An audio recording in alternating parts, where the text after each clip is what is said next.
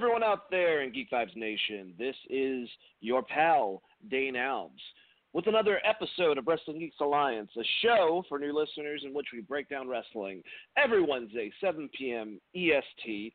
And I am, of course, joined by my wonderful co host, brother Christopher Ray Patton, Christopher Brother Ray Patton, whatever you want to call him. How's it going, Chris?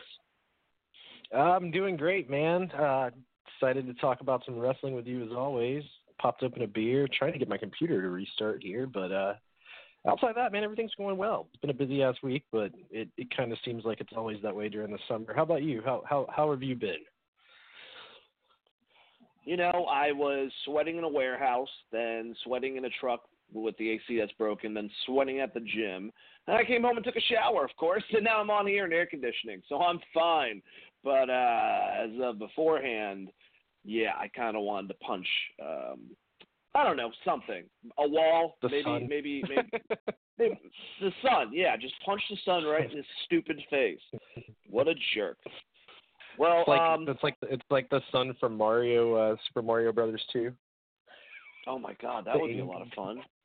The angry sun. He probably he probably does look at me like that. That son of a bitch. And the worst thing, uh, this is a little inside inside pro wrestling with uh, my life.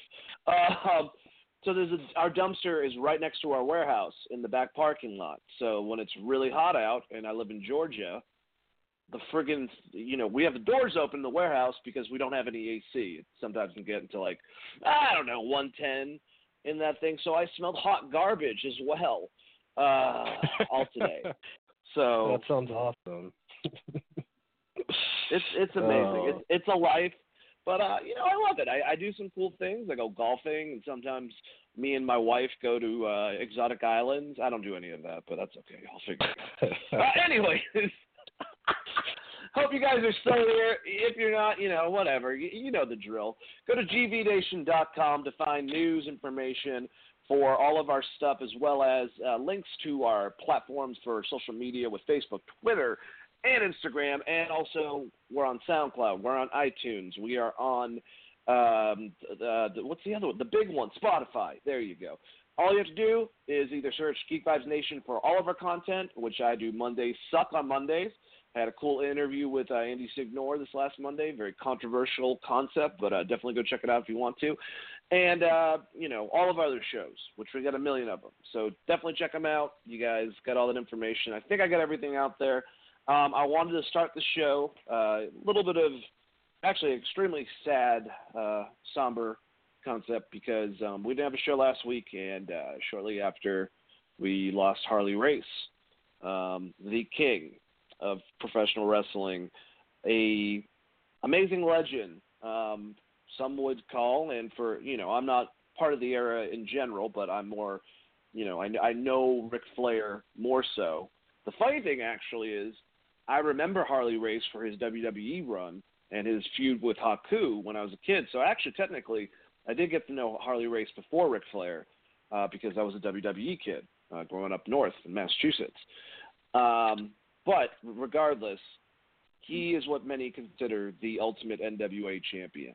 And uh, Ric Flair would say that too. And a lot of people consider Rick. A lot of people consider Dusty that. A lot of people consider Terry Funk that. You know, there's there's many people, but Harley Race was a tough man. He was a badass.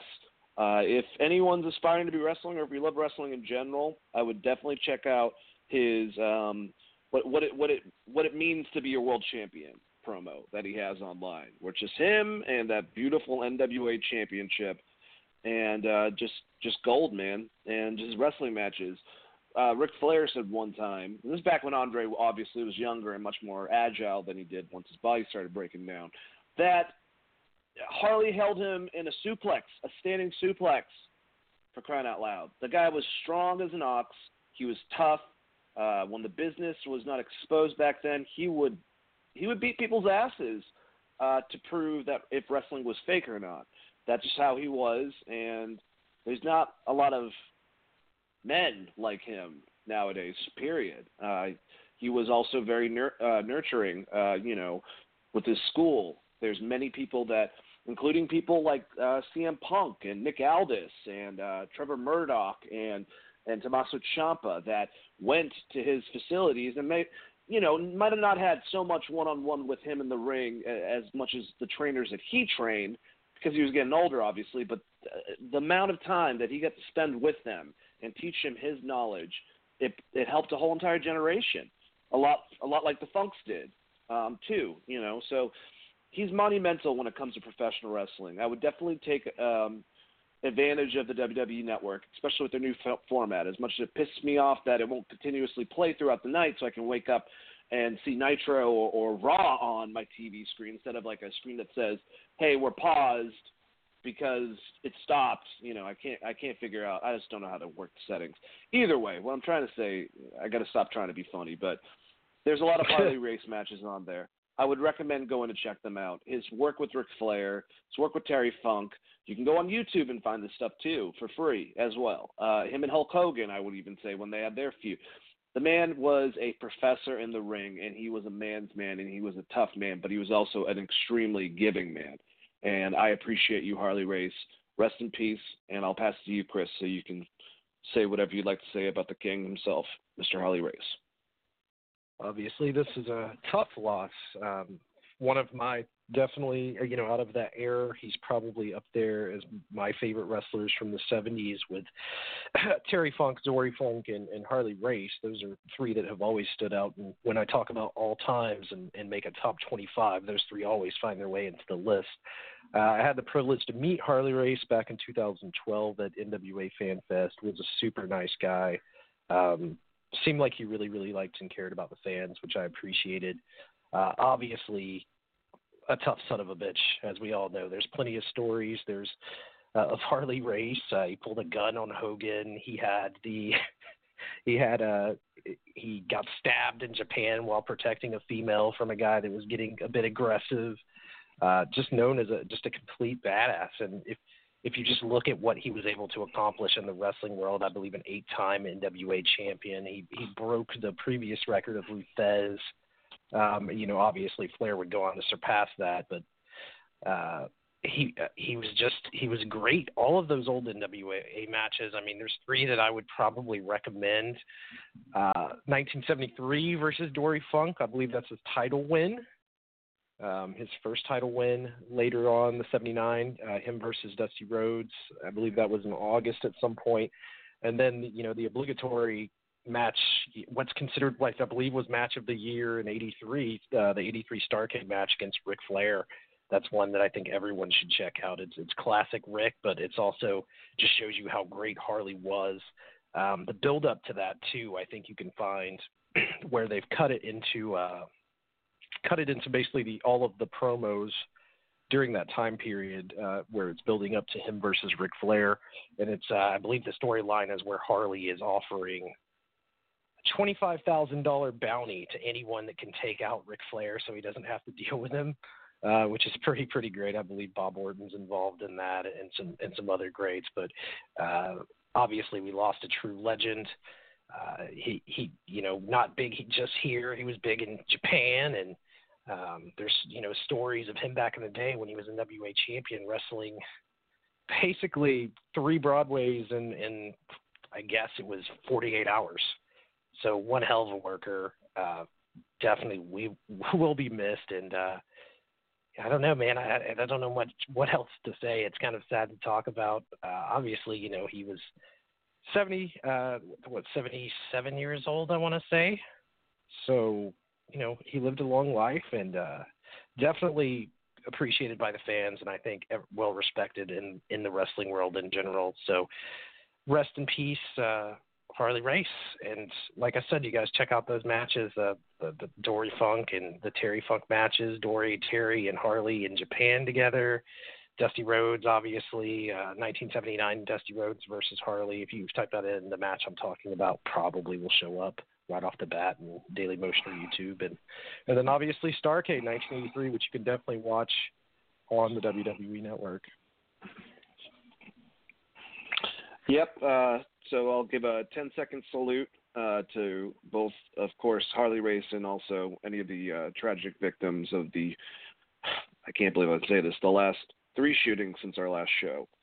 So um, let me just do that now.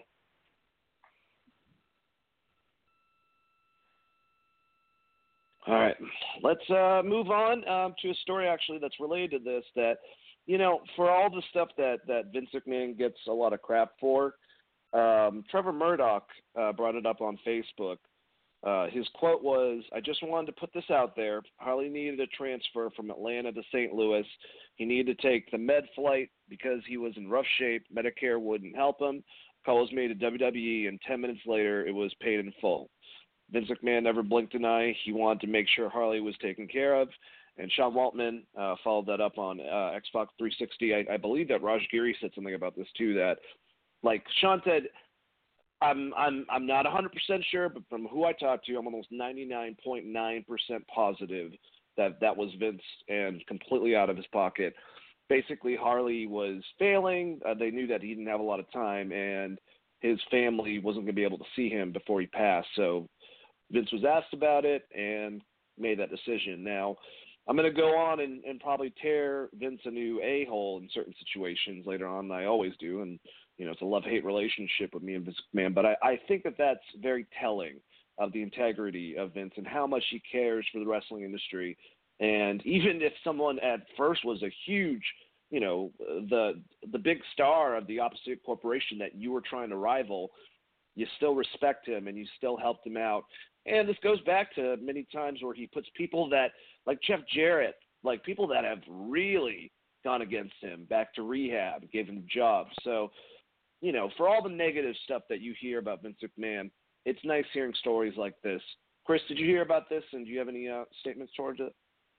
I did. I, I thought it was. Uh, I, I got the actual Facebook post pulled up here where Trevor he basically just said, "I uh, and I quote, I just wanted to put this out there. Harley needed to be transferred from Atlanta to St. Louis. He needed to take a med flight because he was in rough shape. Medicare wouldn't help him. A call was made to WWE, and 10 minutes later, it was paid in full. Vince never blinked an eye. He wanted to make sure Harley was taken care of. Thank you, Vince. You gave me two more days with Harley, which I thought is a really sweet post. And it is good um, to see some positive things be said about Vince every once in a while. He's a great wrestling mind. And, and like you said, uh, 100% like – it's we bash Vince all the time, and and that's not going to change. But it's it's not because of Vince the person necessarily as much as how Vince is currently running his company. I think that he's done a lot of good for a lot of people. I mean, if you look at all the people that he's tried to help through rehabs and and some and some things like this here and there, um, it's good to just see something positive come out of out of all of this. And I, I thought that was uh that was really nice on Trevor Murdoch's post to at least make that post and, and you know say thank you publicly and, and get that out there for everyone to hear. Yeah, that definitely was, and I'm sure that Vince would not have been the person to try to even take any type of like he wouldn't want anyone even saying that he did that, but it's nice to know. Um, you know, you you get this concept in your head, and I mean, it makes a lot of sense. I mean, he's this big corporate guy, and the, and the stories with with several wrestlers, but there's always like you know they talk about. It doesn't matter if it's Dean Ambrose or whoever leads the company, how like they'll they'll be together in one last conversation. They'll both end up crying. Like you never think that Vince is that emotional because we kind of attach him to that character that he portrayed and yes, he has very a lot of aspects of being this man's man, kind of, you know, arrogant, uh, a billionaire. Like that whole concept is there, but also, I think there is that layer of, uh, you know, I don't know. He's he's like Walt Disney in a way, kind of for me at least. It's just, and I'm, I'm sure to you to an extent too. He's a content creator that's bigger than life,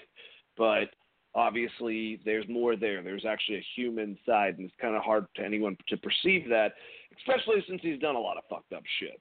So, you know, teach their own. Just thought that was a cool story. Um, let's move on to a fun subject. Uh, Chris, what the fuck is going on with with uh, Mr. Uh, Matt Riddle? Uh, it seems like Matt's just trying to take on all the WCW All Stars. He said that he would like to do somewhat of like a gauntlet match on Raw where he takes on Booker T and he takes on uh, Diamond. We're just going to throw DDP in there, Goldberg, Chris Jericho, and Lance Storm, which I don't usually consider a WCW guy. It's usually ECW at least, but um, either way, man, he's starting fights with everyone. Jericho's swinging back. Uh, I thought Jericho's answer to Matt Riddle, literally threatening to kick his ass in person, uh, very funny. He basically it, it, it all started.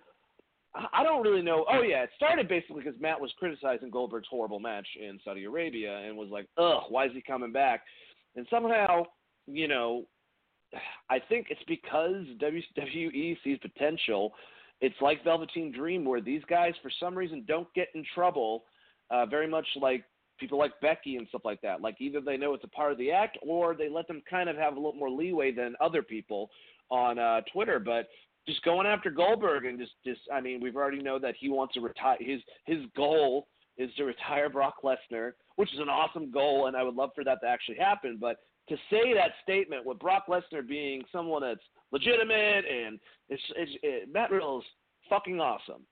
But yeah, he did. He kind of like let Goldberg have it. Chris Jericho, who's had problems and got into a physical altercation with Brock Lesnar, but also with Goldberg, you know, came up and was like, "Hey, man, blah blah blah blah blah," and it it kind of went, you know, fuck off, sort of. And then Lance Storm started analyzing it, and then Booker T made comments about, you know, uh, I don't know if he said he's never been impressed by his work, but just criticizing his work rate, uh, basically, and telling him to chill the fuck out. And so he got all this, and instead of like bowing down and apologizing, he just turned it up on the oven to fucking ten and let that shit flame out, and threatened to kick Chris Jericho's ass. Said, you know, Lance Storm. One time I fell asleep at one of uh, of your seminars that you did at my wrestling camp. You're so fucking boring. You were the last concept of entertainment. Doesn't matter how great you were in the ring because that's not going to get you like going really deep, going after Goldberg again, and then it gets Booker and he's like, Booker, look, man, I like you, but you know, I think if you watch my uh, matches, I think you'd understand I'm a pretty good worker. So Chris Jericho does the first video that Matt Riddle does, where he just stares out the camera and kind of like you know, just shakes his head in aggravation, but does a stupid face at the end of it. And uh yeah, that was Jericho's that was Jericho's response to it. Like, you know, the thing is, if all people, I understand Matt Riddle's ex MMA, and nothing's going to happen between the two of these because they're professionals, and this is all just fun shit for us fans. That's there's a little bit there. It's kind of like the Seth Rollins Will Ospreay shit. There's a little bit there, but it's it's more just let's take advantage of this and let's let's let's be in the fucking spotlight and Chris Jericho is legitimately he's a he's a fuck. His dad was a professional hockey player. He's a tough ass motherfucker. He's gotten Goldberg's face. He's gotten in Brock Lesnar's face. He's gotten Scott Hall's face. He's gotten Triple H's face.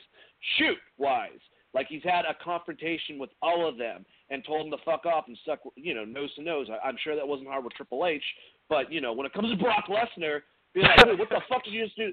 What, what did you just do to Randy Orton? That's that's that's ballsy, man. Like but either way, you've seen all this stuff. I know that I'm reiterating it probably terribly with the actual tweets themselves, but when do you think we'll see Matt Riddle and Chris Jericho swear, square off in the uh, UFC? probably never. In the G1. in the G1, yeah. When uh, Riddle gets out of his WWE contract or gets fired. I mean, I th- I think this is awesome. Right? Riddle is obviously taking this and turning it up and and getting himself over with it and keeping his name out there. And he's kind of playing a heel on TV right now, so him insulting these legends makes sense. Um, you know what he said about Goldberg. Apparently, that's he just doesn't like Goldberg uh, and doesn't appreciate Goldberg's in ring work and. Uh, to uh to most extent I don't either outside of Goldberg's initial run where he was just killing geeks. I think that's the only good way those are the only good Goldberg matches in general. Like I can't think of a Goldberg match that went over like 4 minutes that was good. And uh that's coming from a guy who watched WCW uh d- during Goldberg's prime. But uh yeah, I mean I it would be amazing to see those two square off. Obviously, uh, Jericho probably would get worked pretty hard in that scenario. But uh, you know, he he made those comments about Goldberg, and then every legend came out pretty much and, and said he didn't know what the fuck he was talking about. Um, I don't know. You know, I, I, it's I would say that he doesn't know what he's talking about, but I tend to agree with him that Goldberg is uh, overrated. I wouldn't go as far to say some of the things that he said about Goldberg. But it, it, in, in any case, this has been entertaining, and I uh, hope hope he keeps it up. I I, I don't know how WWE feels about it, but the King of Bros attacking legends on on Twitter has been pretty funny. I mean, there's certain legends he won't attack. That's because he respects them. But yeah, he doesn't really. It's it's dude, Matt Riddle. I'm telling you, man. I think both me and you have said this. Him and Velveteen Dream are going to be two of the biggest stars once they make it on the main roster. Just overall, like he's not anything like too special that we haven't seen, but uh, like well, gimmick wise, I should say the whole bro concept. But his in ring work, his intensity, all of it together packaged, the whole flip flop fucking shit, it doesn't matter. Like, come on, we just have to have. Obviously, this means that Matt Riddle and Goldberg are going to go at it WrestleMania this year, and he's going to retire Goldberg, and then that will be it. you know, well, I'm that's hoping. what they're building I'm up hoping, to, people. Well, we haven't gotten our predictions there. out. we haven't gotten our predictions out for SummerSlam, and that'll be happening. But I think uh, some other man might be taking out Goldberg sooner rather than later. So I don't know that Riddle's going to get a chance. Oh, God damn it! I just I just heard his theme music in my head and I got mad. Um, I'm here to shut up. Come on. Sorry. Sorry about that, guys. If that peaked the I will, mic, I, will I really say, apologize.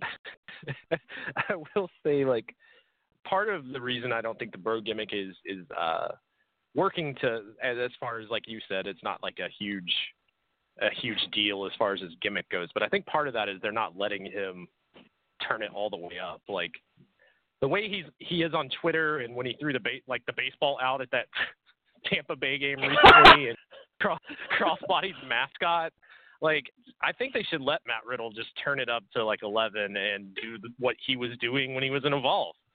Like let him be the king of bros. Like if make sure if that you everyone don't like calls me, him I don't, bros. like if you don't like me, I don't give a shit. Kind of like something that I mean Shawn Michaels had in the 90s at some point. Rob Van Dam, who shares a lot of similarities to Matt Riddle, had at one point. Like kind of go not not Rob Van Dam so much WWE, but more so ECW, like the whole effing show. Like I don't give a shit if you don't like me, but I'm so fucking cool you're gonna like me. That's what I want out of Matt Riddle, basically. Yeah, and that's Like, that's I'm more gonna- of what he was like in. Evolve. They, I mean, I, I think he works better as a heel, but he's, I mean, he's going to get over with the crowd no matter what. I, I just think they need to let him Yep. turn his shit up to like 11. Uh, but his in ring work, I think is personally great. Uh, I don't know what Lance Storm saw that I didn't saw. I, I, I, I uh, highly respect Lance Storm, hell of a wrestler, and I thought his, uh, his late '99 WCW run and his early ECW stuff was pretty fucking great. So I, I have nothing negative to say about Lance, but uh, I, I think Matt Riddle is one of the most entertaining people in WWE right now, as far as what he does in the ring, Yep. and the fact his style just looks fucking different. Like it's, I, I don't know. I, I really enjoyed that match he had with Gulak. I thought that was one of the best matches I've seen. Huh. And out, outside of G1 in the past, if you take out Gargano and Oh, okay, uh, Dave Adam Meltzer. Cole, obviously. well, Gargano and Cole, that Well- that uh, first one Well, was if you look good. outside of, uh, you know, uh, Gabadoo and Shamaka back in '92 at the Olympics, Gabadoo and Shamaka. I remember them from the first UFC. I'm such an I idiot. heard- I'm sorry. Uh, you know. I love Dave Meltzer too, but I, Gabadoo and Shamaka. God damn it! I'm sorry, Chris. But uh, Take it away. yeah, you're good. You're good. You're good. I'm just saying, like you know, I thought that match he had with Gulak was like one of the better matches I've seen in in WWE. I guess that's technically evolved, but I mean they're both WWE guys, so I'd just call a spade a spade, so to speak, on that one. Yep. Well, I love Matt Riddle, and the King of Bros will continue to do what he does. So let's uh, actually talk about not so much something that he's a part of. Um, now that I'm looking at the card, wow, I can't believe it. But uh, you know, we got we got NXT Toronto coming up Saturday night, and uh, I'm really looking forward to it. I am looking forward to it more than SummerSlam. I will say that because that's usually how it works out. But this time, I'm actually looking forward to the WWE pay per view as well as the uh, the NXT takeover, which does not always happen. Um, I, I will say I like Mania. You know, I'm not I'm trying to like hate too much, but I'm just you know just being real with you. And uh, yeah, Matt Riddle's not on here, which I did not expect to happen. But then I guess I've been watching NXT. They didn't really set up anything. I think it's because he's going to take. There's going to be certain people I feel after this that are going to go bye bye, um, just because they've been there. They unless unless NXT does become its own brand, then they might keep them around. But couple in particular, but we'll get into that. We'll go to the first match, which is going to be, I think, a sleeper hit. I really do, and that is Candice LeRae versus Io Shirai singles match. They finally started pumping up Candice, giving her a lot more to do than just being Johnny's, you know, wife uh, within a storyline. Like she's a badass, accomplished wrestler. Some of the stuff that I've seen with her is the reason why I know that Joey Ryan's more than Dick Flips uh, because they've had a tag team. I forgot what it's called, but it was in PWG and some some other matches I've seen uh, on the interwebs.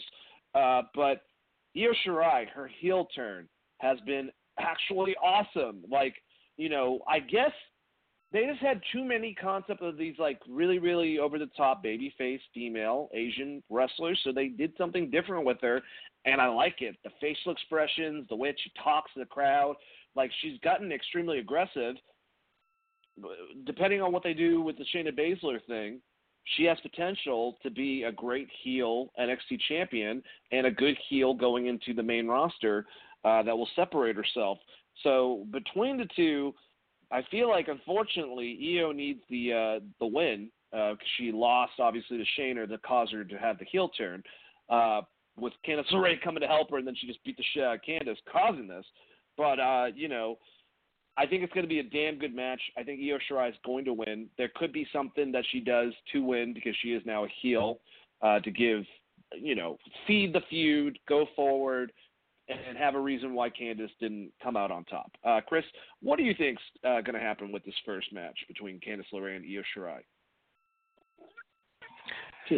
Uh, I I tend to agree agree with you. I think this is go- this is going to be a really good opening match. It could be a sleeper hit of the show. Um, it's been a while since I've seen Candice wrestle, but I am looking forward to it. Uh, I haven't. I'm not caught up on NXT as far as the weekly shows go, uh, so I don't know if she's been wrestling there. But last time I saw her, I believe was some PWG stuff, like you like you noted. Um, but yeah, Io Shirai's heel turn has been great. I think she works better as a heel in the American market, especially on NXT. And uh, I was so excited when she first got there, and I'm glad that she's finally getting to where I thought she could be. Uh, I obviously she was fucking phenomenal in Japan, so I think that you know the more they give her, the the better things are going to get. And, and honestly, uh, Baszler needs to go uh, to the main roster, right? I mean, someone's got to take on Becky yeah. if they're going to keep push, pushing Becky. She needs a legitimate opponent. Nia's gone for like five more months. Charlotte is technically, I mean, I guess she would be next in line for Bayley based on what they did on SmackDown. But yeah, I don't, I don't know. That's it. It's interesting to think about the the, the female roster on NXT because I don't know how they're going to shift things around. But having uh, Shirai as as probably your next in line for champion is not a bad thing at all. No, not at all. And honestly, I'll just say it right now. I mean, we're going to go into detail of the matches, but I feel like most of the people that are champions, or not all of them, but anyone that's involved in a championship match, the loser's probably going up to main. I could see Shayna Baszler going up to main. I could see Velveteen Dream. I really, my, my big prediction is that at the end of this, uh, the Undisputed Era will be draped in gold. They've been saying they're going to do that. I think it would be kind of cheap if they didn't end up like paying off that because they're the heels. I mean, they're like a horseman type of concept. That seems like a great payoff. So I, I feel like Roderick Strong is going to go over both Velveteen Dream and Pete Dunne. I could see Velveteen Dream going up to main. Uh, they could use a big star to kind of start building within him. Street Profits have already been on Raw and have had nothing to do besides being the fucking – what, what, what the hell was it in theater? Like the people that told the story that was going on, like the Greek choir, you know what I'm saying? That would come out and elaborate on everything. and they're funny and they're entertaining, but they're not actually wrestling. And they're the champions of NXT. It's very weird. Put it on the Undisputed Era. And Adam Cole needs to beat Johnny Crybaby. And I called that at the NXT show, and people got mad at me for calling him a, a Johnny Crybaby. Like, what the hell are you talking about? Undisputed Era for life. Anyways, Chris, do you agree with that assessment? like, there's a good chance a lot of these losers of the championship matches are probably going elsewhere. I well, with some unless them, it becomes uh, its own brand. I, that's that's where I'm kind of curious on what they're going to do because it, all signs are pointing to this thing is probably going to be its own brand with a weekly show, be it taped or live. That that kind of seems to be where NXT is headed. So I don't know that they're going to purge all of their champions. Um, Velveteen Dream, I think, is going to stick around just because I, I see him feuding with Matt Riddle. Honestly, I think that's probably. I mean, they kind of had they had that one match, and I'm sure that they're going to do more with that. That does, especially with Matt playing up the heel a little bit more. I could see Gargano if you know if he loses, I could see him going up. I don't know what they would do with him on main. That's I mean that's the big question is they don't they're right now they're still trying to build Mustafa Ali. They're trying to build up Aleister Black. They're doing a really good job of getting Bray over. they have a lot of pots like on the fire or kettles kettles on the stove or whatever um, on the main roster. So I don't know that I would be super stoked about going up right now in, in general. Yeah, it, it's just a weird concept to ponder because if they become their own brand, then I could see a lot of these guys staying. But I feel like specifically uh, when it comes to Street Profits and Velveteen Dream, well, maybe I shouldn't say that. Shayna Baszler is someone they could actually use. Like they could actually use Shayna Baszler. Velveteen Dream, if I know Triple H, he said a million times, said it on the investor calls, he's money. He knows he is. So I'm pretty sure Vince would know that this could be potential. And Street Profits have literally been on Raw. So unless they, like I said, they do the Greek, Greek choir thing with them. Yeah, Johnny I mean, Gargano's another Street, one. It's like, what do you do? Do you Street, do you put him on 205 Live? Like that? That would be such a downgrade for Johnny.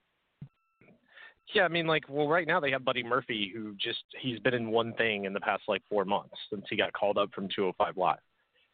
He also got you know what I mean, like like Roman. yeah, so his like if I'm in NXT and I think they might be having a show, or uh, I'm Sami Zayn, I might be trying to stay in NXT or get sent to NXT right now. Uh, the one that makes the most sense to me is Baszler, just because I, I don't think they're Yeah. going to stop pushing Becky anytime soon. I don't think Natalya is going to win the title, and she needs an opponent, and uh, that one probably makes the most sense. And uh, who knows? I mean, So- they could build up to her versus Ronda, uh, Becky versus Ronda Part Two, so to speak, if Ronda that- does that- decide to come back. Ronda could make an appearance at SummerSlam. I'm not I'm not completely going that out of my head, but I really think that if you don't have Ronda Rousey, Shayna Baszler is the next best person to have Samoa Joe the shit out of Becky, basically. Like completely go after her, start choking her out, call her out. Ronda's my friend. I'm going to destroy you. You didn't beat shit. You know, just use all of that. Um, I, I, but so, I, so I'm assuming I- you, you you can give me give me your answer for that, but also just kind of like keep on with this thing. Do you, does that mean that you think Mia Yim's going to beat Shayna Baszler? I think that she's a great rising star, but I don't know necessarily if she's if if she's been there long enough. Like I feel like they would have given that to Bianca basically, but I could be wrong. I have no idea. I mean, it just it it just depends because like I I, I doubt that they're going to do more with Natalya, and you just had Alexa win the tag titles, and Yep. right now I, I just don't see them putting Charlotte versus Becky right now in the middle of the year, coming out of SummerSlam. I just don't see them doing that, especially because if you watch that um, the tag match, basically just setting up Becky and and uh, setting up that feud for SummerSlam with her and Natalya. To me, Charlotte was like the best person in that match, and we, had, we hadn't really seen her in the ring in a while. And I think the fans have uh, kind of gotten over the fact that she got inserted into that WrestleMania match, which took, totally isn't her fucking fault. Like this is booking. Um, but I don't know that I want. Reigns, me. I don't know that I want Fucking Becky idiots. and and Charlotte because one, I don't think it it, it doesn't help either of them um, right now. I, I think that's a match you build up to, and and outside of that, man, I can't really think. I guess you could. I mean, because what are you going to do with Ember? But Ember's already in a title match at SummerSlam. But outside of that, I don't, I don't know unless you're going to split up Asuka and Kairi Sane. Like that, like Baszler actually makes the most sense. So while it would be weird that she lost to Mia, it also, you know, we're also talking about the main roster making any fucking sense. It, for all I know, for all I know, Natalya will win and Lacey Evans will come back and they'll do Lacey versus Natalya.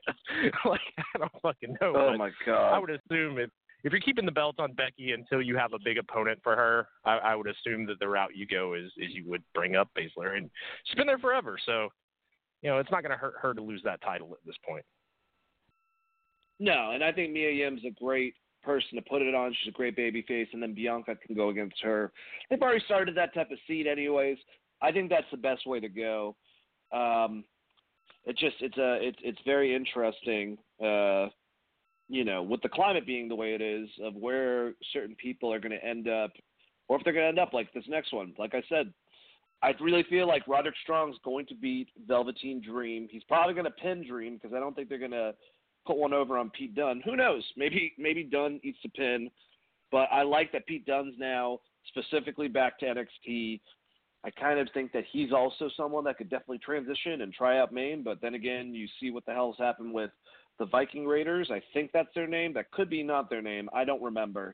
And it gets you a little bit scared to try that out. So uh, there's that. But NXT North American Championship, I think Roderick's going to get this. I really do. I, like I said, I think Undisputed Era, draped in gold. Uh, Chris, who do you have in this match? I just think that you, I don't know. I almost say that you know, Velveteen Dream retains. I just think that there's more that they can do with him there right now, and I don't think they're super stoked about putting him on the main roster at this very moment. So I would probably have him retain, but I Roderick Strong winning makes sense too. And then maybe you move Velveteen from there up to you know, the heavyweight title again. I mean, that's a possibility oh, as well. Well, yeah, and I'll, I'll even go into saying that Velveteen Dream has he has an advantage because if, if two of his best matches, one was with Aleister Black, one was with Adam Cole. He lost both those matches. And he's someone that's so over with the crowd and such a personality. I don't even think it matters if he loses his title. He can still technically be in NXT afterwards. And like you said and suggested, uh, I don't know how you do this. Kind of like how Samoa Joe just did this, but like I don't know how you lose the the mid card title and go, hey, I want the big one. So maybe it's some type of screwery. Maybe Velveteen Dream doesn't lose the belt. He's actually on the outside. He doesn't. He has nothing to do with the pin.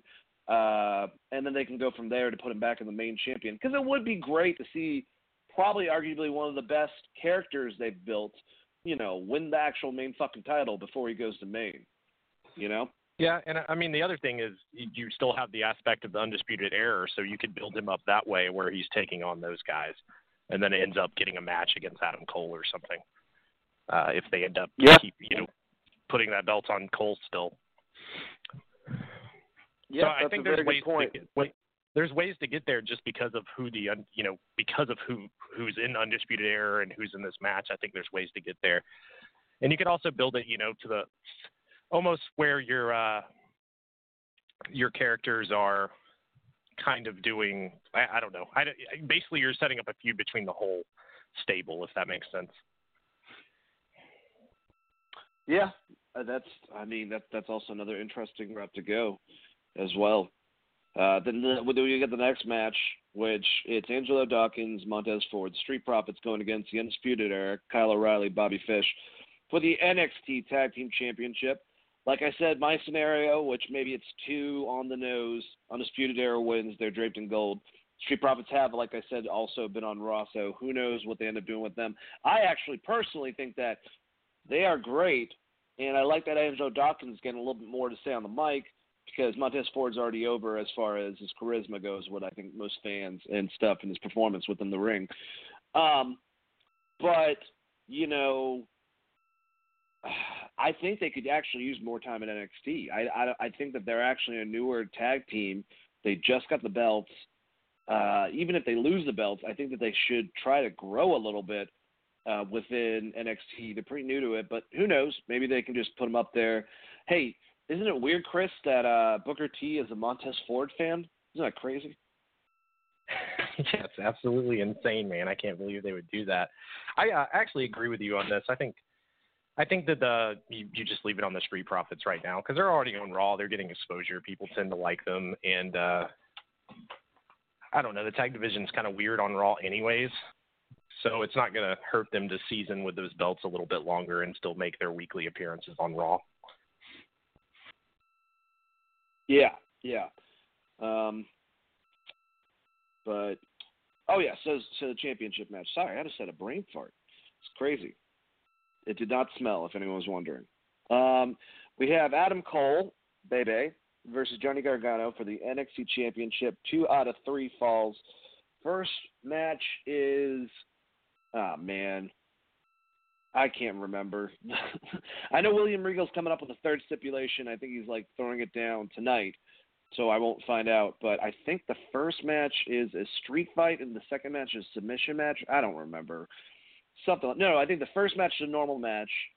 Johnny's is a street fight, and I'm assuming William Regal's going to make them do a submission match. Uh, I don't know. Either way, it's going to be an awesome match. These guys have incredible chemistry. I mean, God dang, man. Uh, the way they built Adam Cole is pretty damn incredible. And I don't know if they meant to be, but then again, think about the minds creatively involved between William Regal, Triple H, Shawn Michaels. Like I th- they've built Adam Cole within the Undisputed Era like he is kind of like 80s Ric Flair, man. Like he's got his his crew of guys. He's the coolest dude on the damn planet. He's a traveling champion now.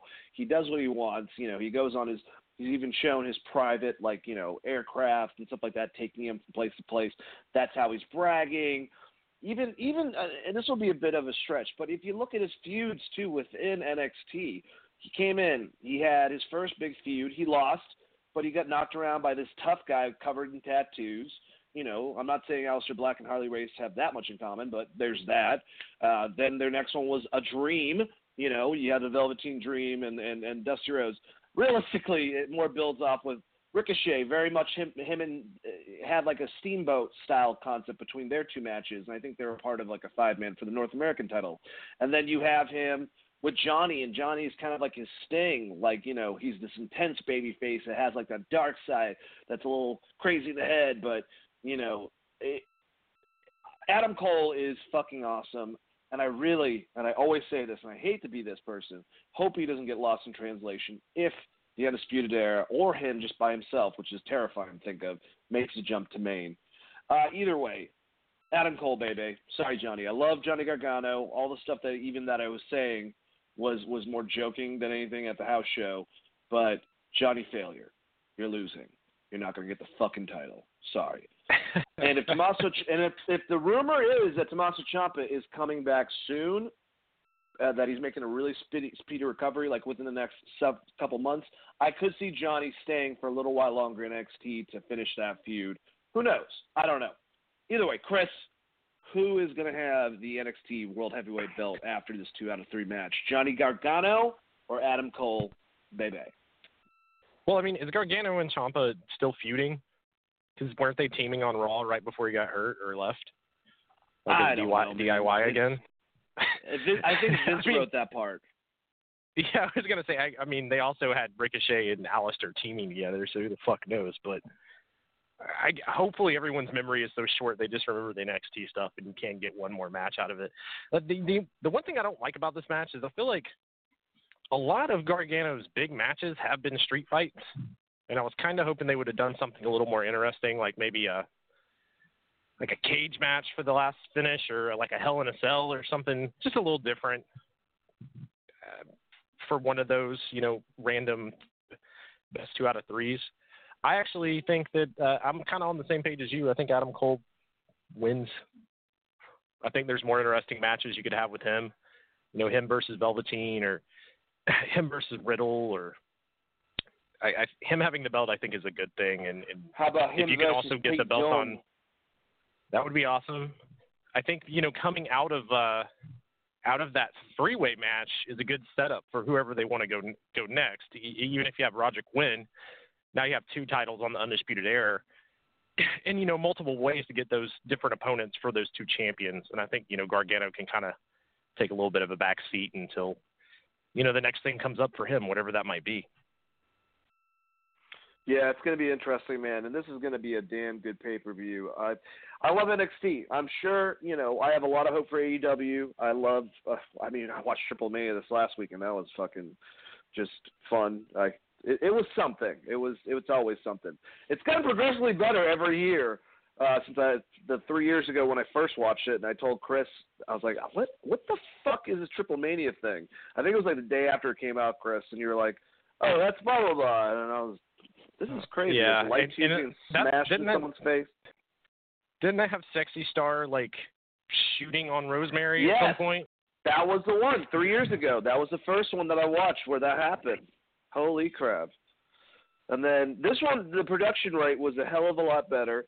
Well, we can go into it a little bit, you know, just kind of talk about because AEW. This will be kind of our coverage uh, for AEW. Then we'll go into G1. And we'll kind of go into SummerSlam predictions after that. Uh, but Triple Mania, very interesting stuff, guys. I would definitely check it out. I think that they probably, because of AEW, I'm assuming had amazing numbers on Twitch since they show the thing for free. Um, I'm looking at the first couple of matches, and they were just interesting because I don't know a lot of the wrestlers. Like besides the second match that had um, Sammy Guevara and Scarlett Bordeaux on a tag team, which was kind of cool, and God, Scarlett Bordeaux is just absolutely um, just astounding. That's all. I'll, I'll leave it at that. But um, uh, I think it's Hamburger Boy is is the way that one of them translates. And Big Mommy, yeah, you know Hamburger stop Hamburger Hambukasa. I'm going to ask Raphael how to say that tomorrow, and he's going to tell me I'm stupid for saying it the way I just did. He's the uh, he's the lucha version of cheeseburger from Ring of Honor, apparently. well, they should have a match, man, because I think he could. Th- I think he could eat cheeseburger. He really could. Um, next match, I don't really. Let's just get to the stuff that actually, you know, is is is pretty nifty. There was a good battle royal. It was fun. There's a lot of names that you would know if you watched it too. Uh, Aerostar did the the stunt of stunts. Aerostar, I, I'm pretty sure that we reported not so long ago that he almost died from jumping from one of his crazy ass dives, but you know, or he could have because of it. This one, he literally came out of the ceiling, and I was wondering, I was like, if Aerostar's going to be in this, he's going to do some stupid jump. He literally started out with a giant jump. So Aerostar, King of the Sky, uh, they had uh, the La Parka, not L.A. Park. He would come with his son and his uncle, I believe, at the end of it, all mafia style, and beat the shit out of um, out of uh, Pagano, who was the winner of it. Chessman, who's uh, looks like uh, Wolfpack Sting. That's how I know him. Puma King, who just he looks very uncomfortable in his costume completely. Vampiro was in it. Konnan was in it. Uh, the ladies' match, I think, was an awesome match. Uh, Chris, you, I, I forgot what the lady's name. I think it was uh, La, Lahidra was was who it is. She's the one that Tessa Blanchard pushed off the top rope and she fell. Uh, and she was supposed to go through a table, and she just fell right on the back of her neck and her head. And they got ambulances to come out. Like I can't, I, I really could not tell in that crazy ass match if it was a shoot. Tessa Blanchard's now the uh, AAA uh, Women's Champion. She beat Lady Shani, um, uh, Apache. Um, I can't remember what the hell her name is.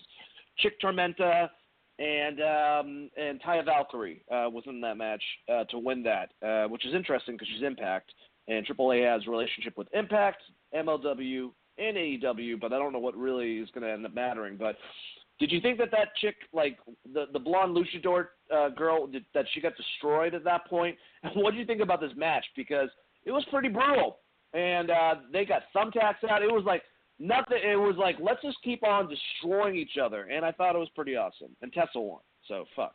I thought it was a really fun match, especially for being how short it was. They got a lot of shit in. Yeah. Um, in like a ten minute match, uh, which a lot of these lucha matches are shorter than you know kind of what we're used to with with Japan and, and AEW, obviously, and, and even some of the NXT pay per views where the, the matches are a bit longer. Uh, but this thing was like full speed the entire time, and it's a fucking tables, ladders, and chairs match, and people are just flying everywhere. Uh, Tessa's an absolute monster, and it's crazy to me that WWE slept on her. Like, that that's insane to me because they could totally. Chris Jericho's like number Tessa one right pick outside of AEW is Tessa Blanchard. He said, "I know she's in a contract, but if I were to pick any female, and I would definitely put her in my top five for AEW Yeah. for any company, really. She's fucking incredible." Yeah, and and that that uh was La, is it, I'm gonna fucking slaughter this because I'm terrible with Spanish names. Uh, is it La Hydra? La Hydra, or yeah, La Hydra. He- That sounds right. Sure, why not? Yeah. So she fucking that was an accident.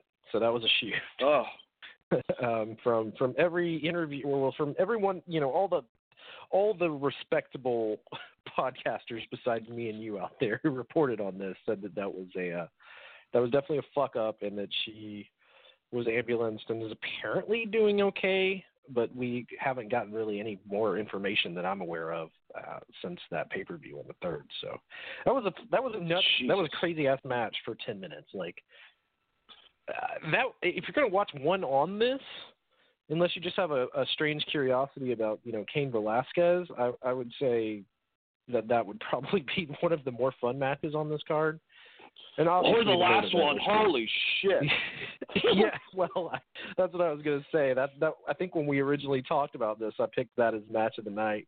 Uh, was going to be match of the night, which I kind of I kind of felt like it did, but I'm I'm a big Dr. Wagner Jr. mark, anyways. So He's he's amazing, man. All right, so we got uh, Psycho Clown, Cody Rhodes, Cain Velasquez against Texano Jr., Taurus, and Killer Kross.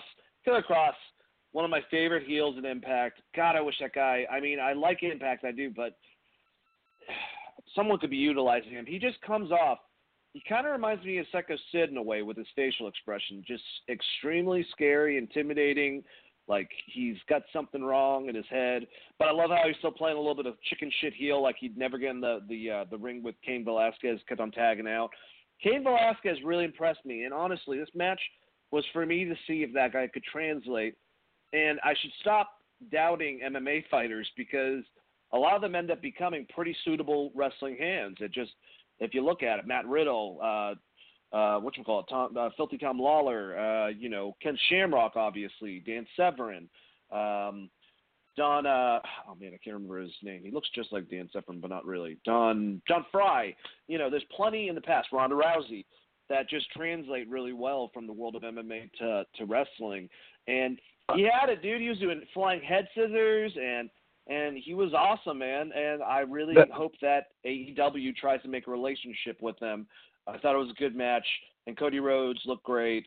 Eh, nothing else that special by it, but Cain Velasquez, like you said, Chris, the curiosity factor, it was there. I thought that you know it might have been a short showing, but I think we'll see more of him, and that was a good first time showing. Kind of like Ronda when she teamed with Kurt Angle against Triple H and Stephanie, if that makes sense. Yeah, and I will say this about Cain: the the thing that impressed me the most is that he didn't just rely on using MMA shit. Um, Yeah, and wore really that mask seems too. like- yeah, he seems like he super wants to be a luchador. Like he's taking the shit very seriously, and and you know he's a freak of an athlete, anyways. So I, I was very impressed. I you know. I, I know a lot of people were kind of upset that he was wearing a mask or or whatever. Like some people were like, "Well, you'd be more over without the mask on." But I, you know, people still know it's Cain Velasquez. I kind of liked the mask yeah, and I kind and I like that he's doing lucha shit.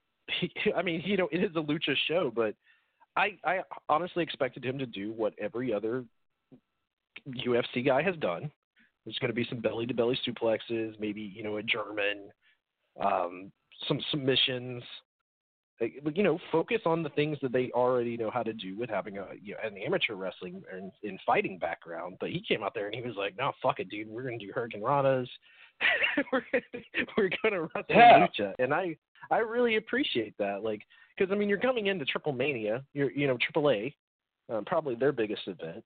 Um, and it would have that could have been the easy route for him just to do MMA type stuff, and it would have been just as over. But I I actually was really surprised and like happily surprised, I will say, that he didn't do that and kind of lean more towards lucha. So if you were a Cain Velasquez fan and you want to see him, you know, do some do some Mil Muertes type shit, this was uh this would be the match for you. And also, I like Psycho Clown a lot. I think uh, he's got a cool gimmick going on right now, and and the mask is pretty awesome. Not as good as Bray's clown mask, but pre- pretty damn good. Well, dude, now you just put like a freaking dream match in my head. I have to see El Mesías aka Mil Muertes, go against friggin' Cain Velasquez. I need that match now. Luchador Cain Velasquez. Anyone bitching about that? I'm sure. I'm sorry that he's embracing lucha libre and his heritage and shit. Fucking whiny ass bitches. Well, I, I don't know who it is. He's got a bullhead. Well, to me, that's the cool. It's that that's the cool thing about it is that you know as much Yeah. as props as as as you know because everyone gave Ronda some some uh such heavy praise when she came back and, and was wearing the Piper jacket and she's always talked about how much she's loved wrestling and stuff. Well, this is the same thing with Cain Velasquez. He just Yeah. into, like lucha wrestling, and I think that's fucking awesome. You know, it's a it's a like Stephen Amell. He's not a fucking trained wrestler, but when he had those two matches, he poured his heart into it, and like that shows your love of wrestling, and that to me goes a long way into making you Absolutely. a, a good wrestler. So I, I look forward to seeing more Cain Velasquez. I think he's a he's going to be very interesting um, to watch in AAA to see where they go from here. But that's I mean that's fucking awesome. And you know if you do end up doing something with AEW just for even short term, you could do Cain versus Luchasaurus, which would be fucking awesome. Oh wow. God, I'm just telling you, man. AEW for the concept of them working with AAA with that thing, and if they can maybe, maybe get some type of thing going with New Japan. If could you imagine if we could actually have like a match with people like Kenny Omega, Jon Moxley, potentially CM Punk, potentially Kazuchika Okada, Cain Velasquez, like what the fuck, man? Pinch me. I know it's not going to happen Yeah. probably to that exact standard, but it's a possibility still. Like it's it's not like that's not impossible now. Like, fuck. Yeah, I mean, I it know. really just depends on what AEW wants to do. I, I hope that they do work out a relationship with AAA similar to what Impact has, um, where they can bring guys in. Well, I they- mean, They have something going on already. I want them to to focus on Japan, but then again, obviously that's going to be hard because of Ring of Honor and. Well, let's just face it. From what the Jacksons say, I'm, I don't think that New Japan's very happy about AEW, even though they're like, "Yeah, Yeah, I you're mean, doing great." they kind of burn. It's kind of like it's apparently burned Yeah, it's kinda like if, uh, and if your buddy starts dating your ex girlfriend, you're like, yeah, man, that's cool, you can do that, and then they're like in front of you, and you're like, this is fucking terrible. Why'd I say this? It- like, and that's the other thing is like even if you you get a working relationship with New Japan, it's Japan is going to want the Omega Omega match in in Japan. Like Yes. that, I think that would be the only thing that would really sell it. And they're not going to send fucking Okada over there to lose in AEW. Like that, nope. that shit's not going to happen. So like maybe you could get like Naito or um you know someone that's not Okada to come in and do some matches with New Japan, but like I just don't see that we're going to trust AEW enough to send Okada over there, especially with kind of how that that whole thing shake shook out with pretty much everyone losing and Scurll's not really that heavily involved in New Dude, Japan anymore. just- He's pretty much focused only on Ring of Honor. Um I mean, they lost like six wrestlers that they were pushing. If you really think about it, Yeah, man. And dude, Okada, man, he's some different level, man. He's like when it when it comes to like the concept of kayfabe, when it comes to like him just being unbeatable, he's like '80s Hulk Hogan, man. Like fuck, he doesn't even need the tan Yeah. skin. That's like leather. And it's like, would you even? I mean, would you want to bring in Okada if you already know going in that he can't lose? You know, and you run into that situation that you ran into with uh Neville, where Neville Yeah. can't really lose until he drops the title. Like Okada's, they're not going to let Okada lose in America on AEW's TV. Like, so there's things about the unless- New Japan relationship would be great, but unless they do like a, go ahead. Well, no, and uh, I was just thinking because you're very right about this. I don't get me wrong, but unless they give him another Japanese person, you know, to come over and feud partially with, or he's losing to someone in some type of manner like Kenny, or I'm trying to think of someone else that's gone against him. Chris Jericho wouldn't be that bad. Uh, he could beat the crap out of a lot of their big guys, like uh, like a Pentagon. You can put him in a feud with like that, and be like one of AAA's biggest wrestlers in Mexico versus Japan's blah blah blah blah, and then he wins. So there is a way to go about it, still make him look like a badass. But New Japan would want him to be pretty fucking dominant. And tradesies is scary when it's like New J- Japan. Japan and the U.S. They're they're very far away. I don't know if anyone realizes that. So I, I get what you're saying completely. I mean, I would, I, you know, the other thing, if you're going to do it, if they can work out a relationship, just do it as a a one-off pay-per-view.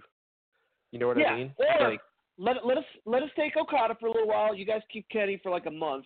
But after that, how about we get Minoru Suzuki for like a fucking like six months with a, in a program?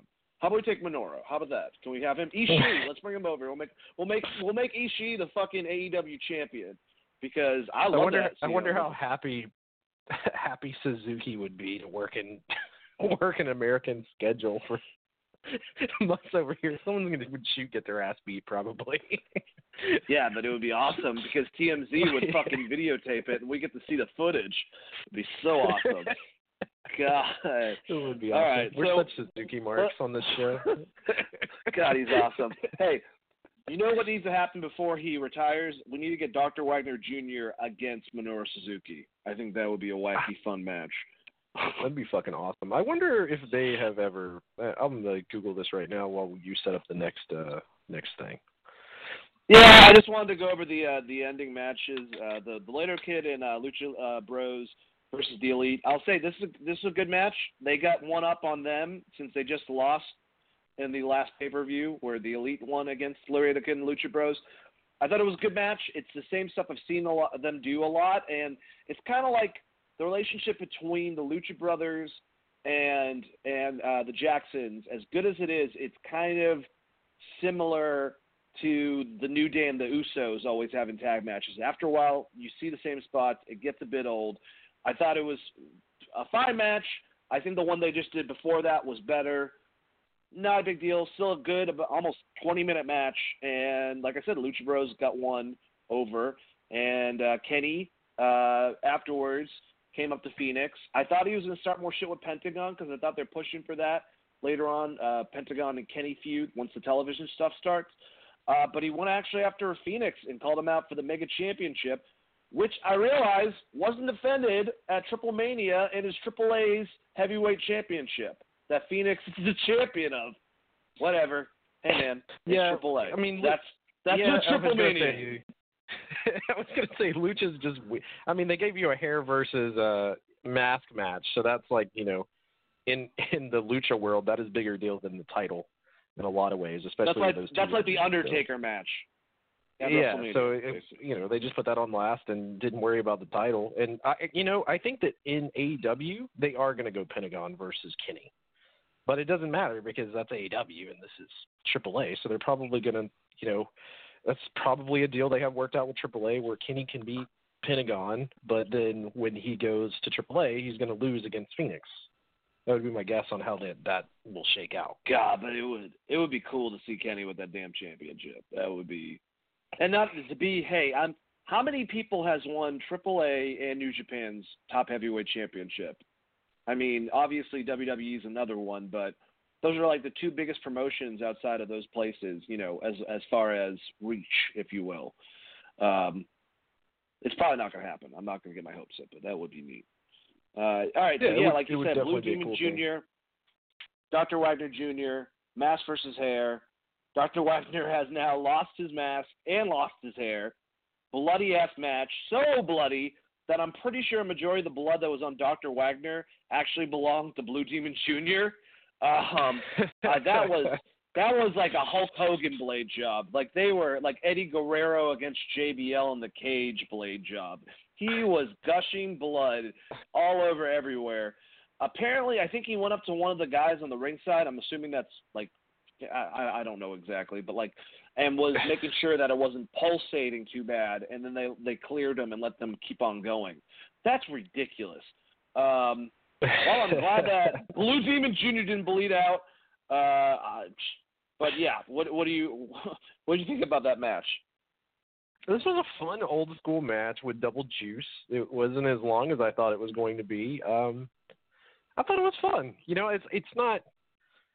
obviously both of these guys are older. This is towards the end of probably towards the end of their careers, I would think. But I, I thought this was a really good match, and uh, didn't wasn't this also like if if Dr. Wagner lost, he couldn't wrestle ever again or whatever? Like he had to retire as well. There wasn't there an ex, extra stip on this. I'm so confused because I think someone came out and I don't remember who exactly right now to challenge him at the end for the end of next year. But LA Park challenged him to this match last Triple Mania at the end of it, and it ended up being Blue Demon against him, and LA Park just came out mafia style and beat the crap. It it's it's Triple A, you know, it's it's Triple Mania. Yeah, I mean, uh, well, we'll we'll move along because I'm I I know that Dr. Wagner's got some other dates coming up, so maybe I was wrong on that stip. Um, but yeah, I mean, the matches I would recommend watching out of this obviously is probably you know Blue Demon Jr. versus Dr. Wagner. I thought that was a lot of fun. Um, the Tessa match, just because it was fucking insane that they did all that in ten minutes, and uh, obviously I, I I was pretty hyped on uh Cain Velasquez, Cody, and Psycho Clown as a team. I thought that was a that was really fun, and and also Killer Kross does have kind of a Psycho Sid thing going. I thought that was a pretty good comparison on your part. Thank you. I appreciate that. I try sometimes. I think about these way too much. uh, marijuana might have something to do with that. I don't know. Anyways, uh, yeah, but let's go from Mexico and uh, go overseas to a place that we are talking about with New Japan. Yeah, you know, bring us up to date a little bit, uh, smarten us up on the G1 tournament. I've tried to be good about it. There's, I think we're on night 15 coming up. So I definitely know that I'm extremely behind because I'm pretty sure I was watching stuff from night eight. So fuck my life.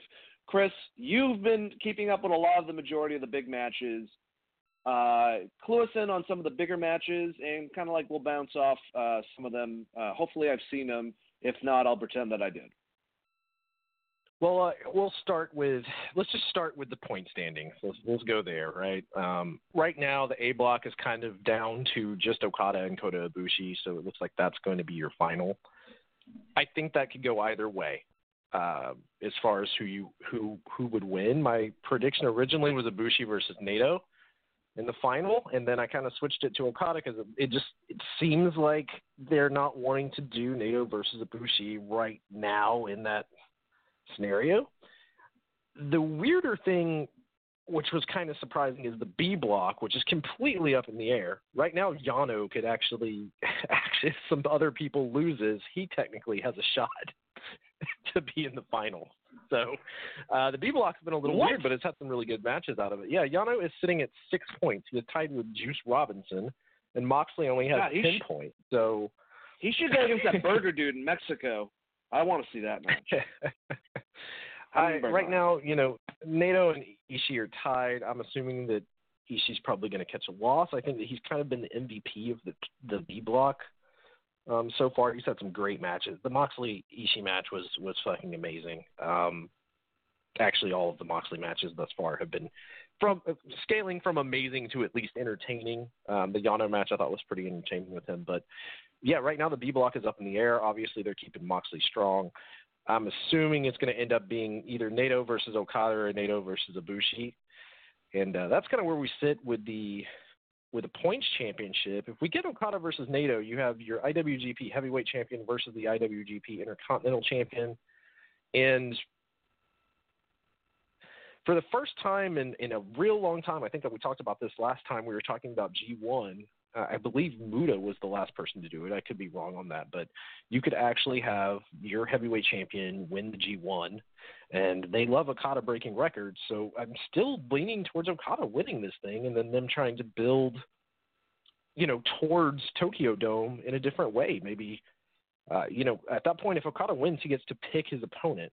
So you could even go like Will Ospreay if you wanted to do that, or you could.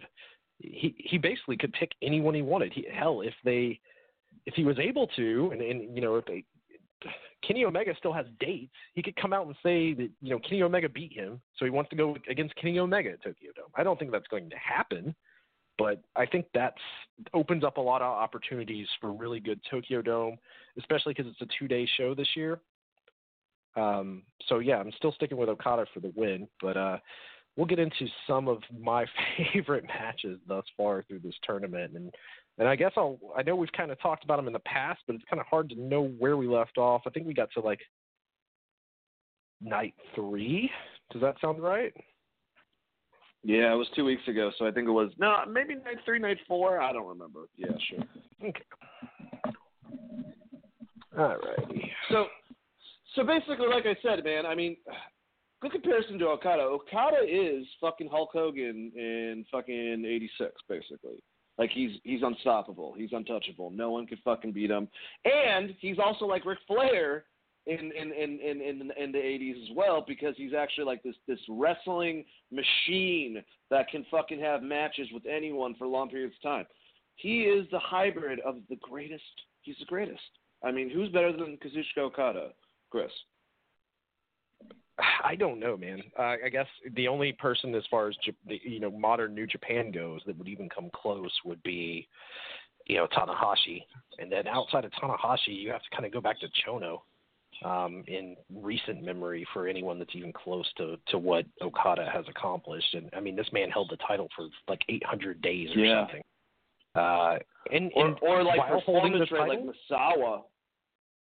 Yeah, I mean that's the crazy thing. Like he he's it's Okada never has a bad match. Like and most of his matches are, you know, four stars or above. Um, sometimes shooting to seven stars, depending on who his opponent is. Uh, but yeah, let's let's get into this thing, and we're, we're I'm going to start with uh, Block B, July 15th. Uh, this is the this would be night five, I believe.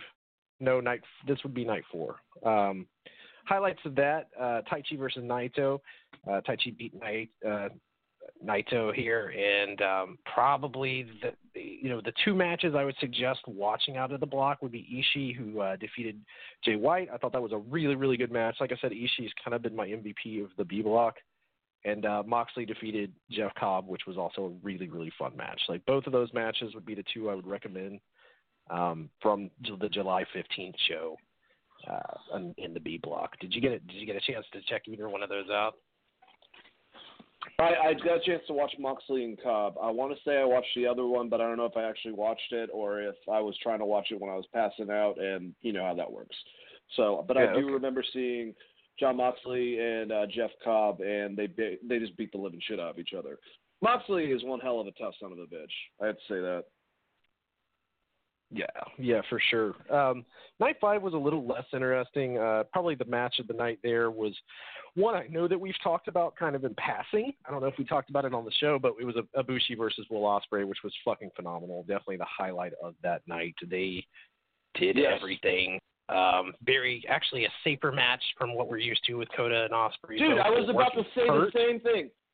Chris, and what I loved about that match is it proved that those two guys don't have to kill themselves to that extent to have a great match. Like that ending with the kick in the back of the head or the elbow in the back of the head. Like, you know, it's it was a it was better than their other match and it was it was safer. Yeah, I'll, that I agree with you completely. So yeah, and, and the, the the most impressive thing was both of these guys were fucking injured going into this match. Kota sprained his ankle really, really bad, and Ospreay had that. They didn't even know if he was going to be able to make this match because he had a uh, neck stinger, which is not good. um, for a couple days uh, coming in, and, and that was where the tweet where he said, uh, you know, came out and basically says, "Death keeps trying to touch me, but I'm avoiding it." Uh, basically, I, I, he, I don't know the direct quote right offhand, but yeah, then he comes out and he has this fucking amazing match, and, and definitely one to watch out of this entire show, that, or out, out of the entire tournament thus far with Kota versus Ospreay. Um, great match, just everything you would want to see out of those two guys. Will Ospreay has been on absolute fire lately, uh, especially coming out of Super Juniors. I'm surprised that he hasn't done better in this tournament, and I, I don't know what they're planning on doing with him in the future, but I think he's definitely uh, can fill that void that Kenny Omega left if utilized right, and they definitely need to get him higher up on the card, more towards the heavyweights, um, and kind of away from the super juniors at this point, because I, I think that he has proven that he's ready to to be going up against some of the big the, the bigger guys, the top guys yeah, in this company by just having these quality matches. Absolutely, Night I completely agree with you. night six. I'm just gonna pick one match and go. That way we don't get hung up too too much. This is the Moxley Ishii night. Uh, absolutely phenomenal match. If, if you need to know anything yep. about this match, Ishii went off the top rope. so any match where that Ishii was your goes to the to top, me, and it completely got me. I was I popped so fucking hard for Ishii going top rope. Uh, Moxley uh, won the won the match itself, and I thought that was you know obviously at the up until this point Moxley is undefeated in the tournament. Um, it was great. There, there's uh, not not not much more I can say about that from from uh, night six, but I definitely really liked that match. There was some other stuff that was was good. Nathan versus, uh, versus Taichi was pretty good, but uh, yeah, if you're just going to watch one match from night six, Moxley versus Jeff Cobb, or not Moxley, uh, Moxley versus uh, Ishii was is definitely the one to watch uh, for sure. And then uh, night seven, obviously the highlight of this, Will Ospreay continues his good streak uh, against Kazuchika Okada. I thought that was the match of the night. They, as they always do, they had one hell of a fucking match, and um, it just kind of makes me a little sad because I, I, I really wanted Ospreay to win Super Juniors and win the G1, which would be absolutely insane and, and push him into that echelon so that we get the big Tokyo Dome match with him versus Okada. But yeah, it, was great overall. You had tons of uh, Oz cutters reversed and or shots. You know, tons of Ospreay going for the Oz cutter and getting cut off. You get, you know, the perfect drop kick from Okada as always. You get three rainmakers. It's it everything that you would want out of those two. Um, and one of my favorite matches of the tournament. It's definitely in the top five so far. But yeah, that's that's definitely one to check out if you haven't seen that. And that takes us up to July 24th. And uh, out of out of that, probably Naito versus uh, Ishii. Like I said, Ishii has just been on a fucking roll. Yep. in, in this tournament. Um, I would say if you're going to watch one other match, Jay White versus Jeff Cobb was actually really, really good too. Jay White's kind of have been having good matches. I just know that a lot of people aren't huge Jay White fans. It's kind of either you love him or absolutely hate him. I think he's a really good in ring worker. I just uh, I don't necessarily care for the gimmick as much and he does rely on a lot of like outside interference and stuff in his matches. But yeah, he, he had a really good match with Jeff Cobb. But the the match of that night definitely Naito versus Ishii for July 24th. That would be, believe, night eight. I'm probably going to lose track of these eight these uh, nights as far as the numbers go, but I'll give you the dates um, as we go along here. And we're Can we're catching up, so we're almost. Yeah, sure. Before, before you keep on going, I've, dude, Will Ospreay and Kazuchika Okada tore that shit up, man. That was yeah, both those guys are just on a different level. Like I said, if if I'm joking and saying like you know Okada's like the hybrid of of 80s Flair and 80s Hogan, And it's like well Ospreay's like the the hybrid of Okada and Omega is like Sweat Child from the first fucking Wrestle Kingdom that they went against or some shit. like crazy. Yeah. I could definitely see that for sure. It's formed like Terminators. Actually, I'm pretty sure Will Ospreay was on that card as well, so maybe not. But still, I'm just saying it could have. um, July 27th, I wasn't a huge fan of a, uh, a lot of these matches. Um, I guess if I was going to pick one, probably Okada versus Kenta. I thought that was a pretty good match. Kenta was booked very strong going into this. He was undefeated um, up until this point where he went against Okada, and it was a pretty good match. It wasn't as good as I expected it to be because I thought Kenta's been pretty good in this tournament and, and, has been booked very strong, but they didn't they didn't necessarily have the chemistry that I thought they would. Um, but it was still a good match overall. Definitely one to check out. Did you uh, did you get a chance to watch that one by chance? I I saw some highlights over it. I didn't watch it overall, but I was looking forward to it. Um, but yeah, that's one of the ones I definitely want to check out to get caught up on uh, going forward. I'm assuming it was a lot of Kenta coming at Okada full speed with strikes and Okada evading him, probably getting caught up a bit, and then Okada does his comeback and takes out Kenta at the end. Pretty much, you pretty much nailed it on the head. But it was it was a pretty good uh, overall match. I'm glad to see Kenta has kind of gotten back into the groove for sure because I know a lot of people were worried after his run in uh, on an NXT. So we're gonna I'm gonna give you the final two nights and my highlights from theirs. Uh, I I am caught basically I'm caught up to the August first show, so I don't want to go past there. Uh, but yeah, July 28th, Uh, the match of the night for me on this one would be Moxley versus Naito. I thought that was was really good. Probably followed closely by uh, Cobb versus Taichi. Um, and then July 30th, uh, which was the last show that I watched, the A Block. Uh, I thought out of all of these, probably well, obviously, never mind. Uh, Zack Sabre Jr. versus Will Ospreay. Sabre Jr. picks up the win here via submission. It was a just brutal, beating the shit out of each other. Lots of submission attempts, lots of good chain wrestling. Every like oh, yeah. I've said this multiple times, but exactly what you would think a, a Sabre Jr. versus Ospreay match would would be. I'm kind of surprised Sabre Jr. won, um, just because Will Ospreay seems like he's taken a bunch of losses in this tournament, unfortunately. But yeah, that's that's kind of where we're at right now, and and obviously in the A block, Kazuchika Okada is leading with 14 points, probably going to end up in the finals against Kota Ibushi, like I said earlier, and and uh, you know in the B block, I'm I'm thinking it's going to be Naito is going to sneak his way in and probably end up going against Jon Moxley in that final to set up you know whatever the the tournament tournament final final is the the actual G1 match itself for the briefcase, which, like I said, I'm I'm still leaning towards Okada versus Naito as far as that goes.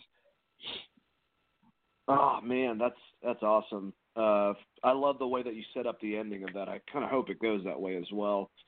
I will say that, um, oh man, I, I thought about one of the matches and now I can't remember which one it was. Oh, Jon Moxley versus Tetsuya Naito. I I saw some of the highlights on that. I love Jon Moxley in the press interviews afterwards. He is fucking hilarious. Uh, his one with Ishii is, was funny as crap. Just his reactions. Uh, I love that. I said this to you actually. It's like Moxley can play, man. He's not like a lot of people compare him to Stone Cold Steve Austin. Yeah, there is a little bit of aspects that even he and, and Austin have pointed out and similarities. But Austin wouldn't uh, you know he wouldn't talk up an opponent and make him like look like that much of a badass like you know he'd be much more straightforward and fuck this guy sucks and blah blah blah and he's a piece of crap you know that that would be it where Moxley after Naito comes out and he's still hanging out with Red Shoes uh son beat up and he's been like his little buddy is Robin who's even like made like Twitter posts for him like just so funny the way that they've done that really really great uh should be hyped up a little bit more but you know, it's it, it's different the way New Japan does it. Uh, but dude, he was like, that guy's fucking crazy. Like, what is wrong with that guy? Talking about Tetsuya Naito, and I was crying, like just laughing my ass off because those guys have to have beat the living crap out of each other. There is absolutely it's Piper versus Funk, man. It's it's just crazy chaos, just coming swinging. So I'm definitely looking forward to actually seeing the full match from start to finish on that one once I go back and watch my greatest hits. But also, Will Ospreay Zack Sabre Jr. sounds awesome, man. It's like a friggin', it's like a viper snake going against a falcon. Like, how the hell does that work out? You know? it was it was amazing. It's definitely one worth watching for sure. And uh, just before we go out, I do want to say. Yano has been very, very good this tournament, and his matches have been very, very entertaining. Where in the past, those were kind of ones that I would skip. But uh, speaking of Moxley, out of the Yano matches, and Yano has had some pretty good ones, believe it or not. I thought the uh, Yano Moxley match was was pretty great, but uh, Naito and and Yano with the ref spot was also pretty awesome.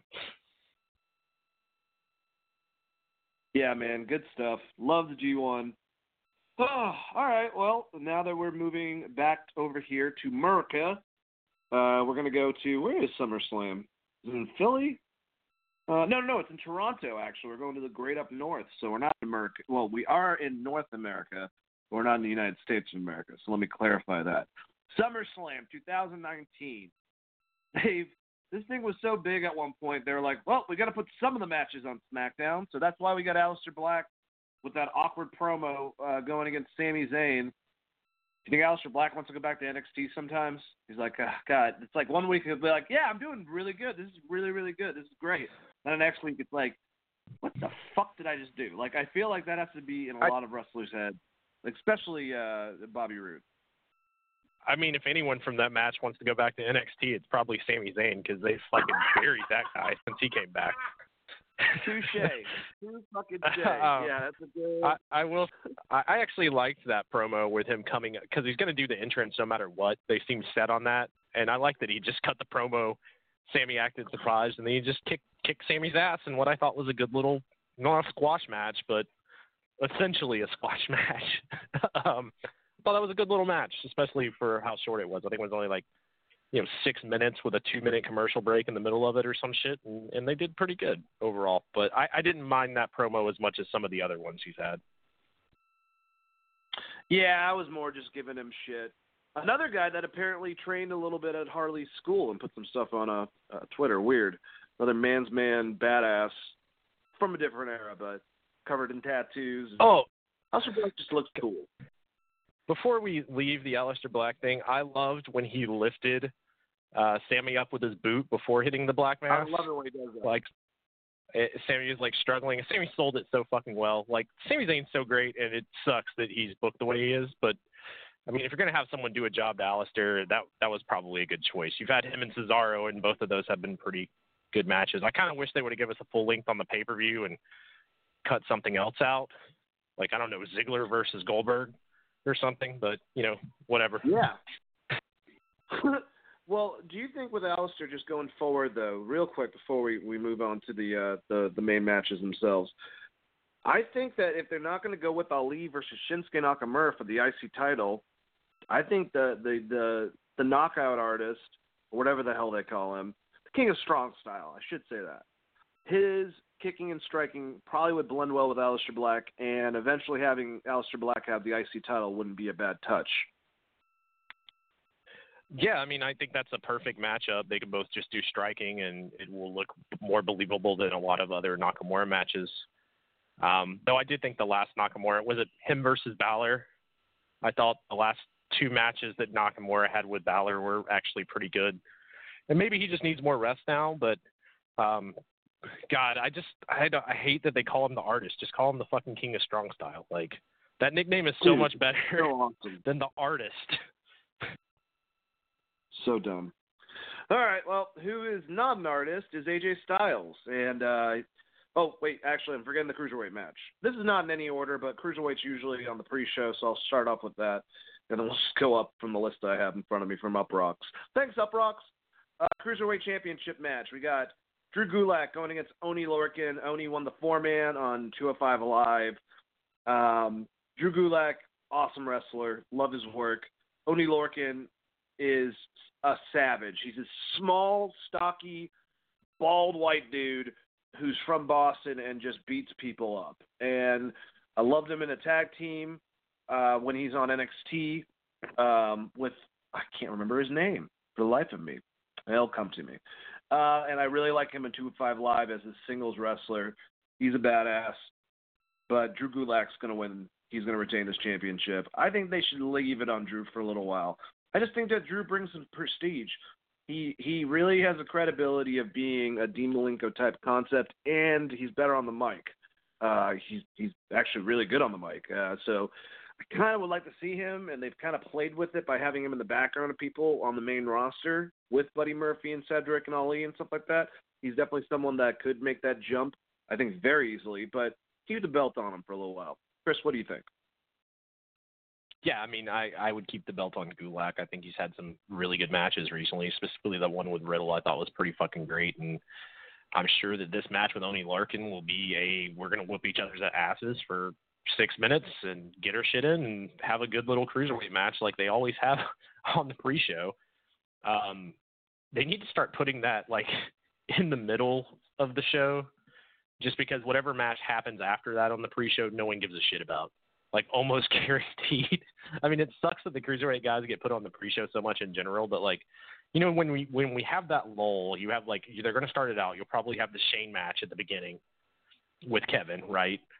And then right after that, they'll because it's WWE, they'll follow it up with a W like you know a women's match or something, and that's not the right place to put that. Like put the cruiserweight match there, get people keep keep people lifted up, and then you know another match, probably the Goldberg match in between, and then go to your women's matches so that the crowd's a little more ready for it or something. Because like I don't know, whenever they do the pre-show and you put the cruiserweights on first, they have this great match, and then I get some kind of shitty fucking tag match that lasts like three minutes and it has some kind of fuck finish.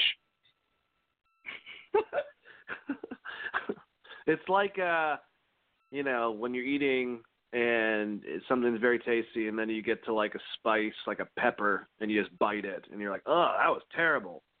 It's like you know you're enjoying the food, and you don't want the pepper spice to ruin it right afterwards.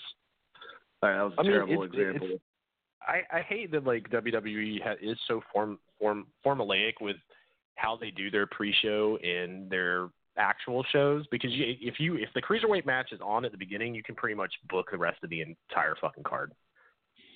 Like that basically means that Brock the Brock match will be at the end, and probably the Kofi match will be at the beginning, and then they'll do like a women's match, and then they'll do like Kevin versus Shane, and then the Goldberg match, and then whatever the fuck you know, then the heavyweight title match. And that's what they'll do. They'll make that little championship sandwich that they always make. And they do this on every fucking pay per view. Like, go back and watch it. Like, if the cruiserweights are on first, that I almost guarantee that's how that fucking thing is going to get laid out. Oh yeah, completely agree with you. All right, so once I don't know what the next match is going to be in the pre-show, and realize there's a lot of this. This is this is ten matches. They took two matches off of this, which I'm pretty sure one of them was the Shinsuke Ali match, and one of them was the Aleister Black, um, Sammy Sami Zayn match. Uh, but the tag, neither tag belts are going to be on this, from what from what the lineup that we have in front of us. Um, what else is missing? Actually, the women's tag too. So none, none of the tag team championships. The Intercontinental Championship's not on here. There was something else that stood out. Oh, and I don't know. I don't think Roman Reigns and Daniel Bryan. If that were was the original plan, whenever Vince rewrote SmackDown, which apparently he did, uh, we have it from very good sources. Uh, well, Brian, Brian Alvarez and Dave Meltzer, which is one of the sources. Um, then I guess this Who Done It might continue, or at least the feud between Daniel Bryan and Roman Reigns won't start now because apparently it was going to be Roman and Samoa Joe versus Daniel Bryan and Rowan, which still would have been put together very, you know, way too fucking rapid and quick. But I'm just saying, before we move on to the rest of the matches on the main card, subject to change. They might have already changed it just now on Facebook. I'm going to check. Chris, do you have any statements to say about any of that stuff I just talked about? I mean, I I'm just assuming that the tag match will get added to the pre-show and that the show will end up being like six hours long, like it always is, honestly. And you know, with Vince rewriting SmackDown the past two weeks on the fly, who the fuck knows what this card's going to look like? I, I'm assuming they're going to continue. I mean, you, there's no way they're not going to have Roman on the pay-per-view for SummerSlam, so they're going to do something with Roman. Um, more than likely, they'll announce a match or announce a segment with Roman probably tomorrow or Friday, leading into uh, leading into whatever the hell they're going to do on on Sunday. But I I just can't see him not being on the pay per view, and it, the tag match will probably end up being like some kind of four way tag match or something on the pre show with a with a fuck finish, like I said earlier. Yeah, I agree with you. well, let's start this off. We got the uh, U.S. Championship match: uh, AJ Styles versus Ricochet. There can probably be some tomfoolery, some bullshit because of the uh, the club. Uh, so, good chance AJ is going to win this against Ricochet, continue the feud. Uh, what they're doing is they're elevating this damn title, and I don't think they're going to flip flop it by going right directly back on Ricochet. I think Ricochet is going to have to work for it, build this up more so than it is, gives Ricochet a chance to work with one of the best. It's a win-win within that situation. Who knows though? He could beat Ricochet, and then he makes him go against uh, Oney Lorcan next after he loses the cruiserweight. So I'm just saying logic versus what could happen due to Vince changing his mind last minute. Chris, who do you think's going to win between AJ and Ricochet? Uh, I don't know for sure, but I really wish this was on Takeover so that I could see both of those guys actually Oh give me the match. God. I would expect out of those two. Um, I think it'll be a good match. I think that you know if you don't get the tag match uh, on the pre-show, this will be the run-in match because I, I don't I a lot like you. Um, this is this match has DQs, right? So champion advantage. I just feel like this is one of those matches where they're going to do some kind of tomfoolery and involve either the Usos or the New Day, and uh, Ricochet will you know be getting a beat down, and one of those tag teams will make the save, especially if they're not going to have a a tag team match. But uh, if that happens, Ricochet technically wins by DQ. So that that's what I'm going to go with. Yep. All right. This is the big one, I think, for a lot of people because this is the first showing of the Fiend Bray Wyatt, and he'll be going against Finn Balor. Uh, this is my prediction. Finn's leaving after this, so he's losing. If Finn Balor is coming out as his his quote unquote human form, the Fiend's going to eat him for lunch, destroy him. If he surprisingly, which usually they would advertise for this, so I doubt it's going to happen, but if he surprisingly comes out as a demon, it will probably be a closer match, but the demon will have its first loss for the Fiend, being able to kind of set that up for later on for him to avenge it. Either way, Finn's going to take time off. They can either go two routes when he comes back, go more into the demon and have him go against the fiend and avenge himself. You know, either losing very quickly or having the the demon paid or whatever the fuck and having a good match, or they could say fuck that and just put him with the club and make him be the fucking rock and roller and fucking more Prince Devitt, more of like a badass anti heel ish version that we've never seen him do in WWE, and he can wear the fucking the the the, the paint if he wants to, like they let Gallows just do on this last uh, SmackDown, which was a damn good match. Who did they go against? I don't remember, but that was a that was a good. Gallows and Anderson had a good match. I forgot who it was. Anyways, Chris, who's going? Well, is the Fiend going to beat uh, Finn Balor or Demon Finn Balor? I should say. Huh. I, I'm assuming that he's just going to be Finn Balor, and I'm hoping that Bray Wyatt turns him into like a puppet or something, and then they do some kind of demon storyline down the road. Um, if they don't go that route, have him be the demon and just have Bray fucking beat him. Like I, we don't need the de- I, like the demon pay per view streak is meaningless. It's not Taker's WrestleMania streak. You know what I mean? Like I don't care that he's won all of his matches as a demon because I saw him definitely dressed as a demon lose in NXT. So, like, it doesn't, it doesn't fucking matter to me. Let's be realistic here, okay? I'm just saying, uh, like, I don't know, put him as a demon and have the fiend kill him, and then that makes, that makes for me, you can get rid of that, and you can have Prince Devitt join the club, and that to me is a more interesting story than the demon. I know everyone likes the face paint, and it is cool, and he does bring more intensity when he wrestles like that, but uh, if you're to do it, I still think that you just have to have him get destroyed by by Bray, and I, I feel like we're to see Bray multiple times on this show, which we'll get to a little later here. And I hope you're right about that, man. All right, so Owen, uh, uh, Kevin Owens' career is on the line when Kevin Owens and Shane McMahon go against each other. I thought these guys set it up really well on SmackDown. I'll even give it for Shane throwing the thing like I don't know if Kevin Owens like, look, when we're out there, just fucking hit me. Quit being like, don't like actually hit me because even the slaps to the face after you put the table over him and was kicking him and being like, you're not going to be my problem anymore. Like the intensity, they set this match up great. There's going to be something stupid that's going to happen that Shane's going to put his body on the line for no reason. It's probably going to be chaotic. Kevin Owens is going to win. There's no way. I mean, especially now that Shane literally, and I thought it was pretty funny too when Kevin Owens like, I think you should put your career on the line, and he's like, Yeah, it's gonna have to be emphatic no. Like, Shane's got good delivery. We're sick of seeing him. We're not going to lose him. This is just a grudge match, whatever. KO gets a win over him, and then we figure it out. I don't know. Chris, what do you think? I'm not necessarily sick of seeing Shane in this role. I just didn't like when he was feuding with The Miz and like six other people at the same time. But if Shane is going to take a loss here and then just kind of steer like lackeys and maybe pick up a you know one or two more lackeys with uh, Elias and, and Drew McIntyre, I don't have as much of a problem with that because I'm assuming that if if Kevin Owens beats him here, this that's not going to be the end of this because that's not what they're trying to do. I mean, they're trying to channel Austin um, in some ways. So I'm assuming that this, you know, Shane will end up bringing someone else in. Um, hell, maybe even a whole group of people or something. maybe even uh, like I don't know, hiring the club and like having them be a part of it. I like, yeah. I mean that.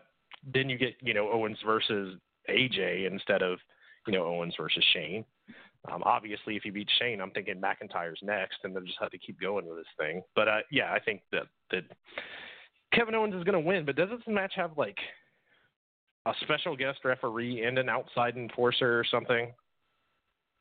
No, they did it on SmackDown. I don't know. Maybe I'm wrong. They they did that with like Kevin or Kevin Owens when he was going against Roman Reigns, and it was like stacked against them because Elias was the referee. Uh, Oh, okay, Shane yeah, was that's the what that's what it was. keeper, something like that. Um, Okay. but yeah, I do. well, they should have saved They're- that they're- for this. You know what I mean? Like, I- yeah, and then have him overcome the odds. Like that would have made more sense. But well, whatever. I mean, I think this will be a good match. Um, and you're probably right. Kevin Owens is probably like, look, dude, just fucking hit me. Like, because he was legitimately punching him, and I was like, "Did Shane McMahon just actually punch someone for real? Like that wasn't even a terrible work, working punch. He literally just hit him because he can't do a working punch. He fucking makes him look like, ugh, he's terrible. if, if if only they you know had two people in their company like you know Jeff Jarrett and Jerry the King Lawler they could teach this fucker how to throw a punch. or maybe they've tried and it's just impossible. I don't know. It's like, no, you're not supposed to actually hit them. You're supposed to make it look like you're nailing the shove, but you stop yourself completely. No, you look like you have rubber hands. What are you doing? Terrible. God damn it, Shane! I'm, I'm gonna fire you. I mean, I get he's trying to do the Ali thing, but like it looks like shit when he goes into the Ali mode thing. It just looks awful. Terrible. It's it's worse. It's actively worse than it was in 2000. like I don't know how that's possible, but Oh, that's some shade. You are worse than you did it back in 2000, Shane. Jesus Christ. Uh, at least he's getting better at the uh, the coast to coast. I'll give him that. Uh, Charlotte Flair going against Trish Stratus. Uh, this seems to me, well, this seems to me like a paper. This is my last match concept. You know what I'm saying? Like very very thin because like they usually make a big deal. Like if Trish wants to come back in another year or and go against someone, she can come back and make it look like that's gonna be her last match. It's up to her basically. Um, or maybe they're they're pulling the Kurt Angle, but Trish is pretty damn good shape. We'll find out when she performs in the ring with Charlotte. You know what it's like, but this is a great fucking match. We all want to see this. Trish in incredible shape.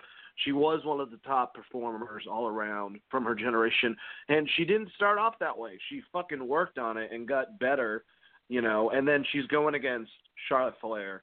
Charlotte's going to get the win. It's going to be an awesome match.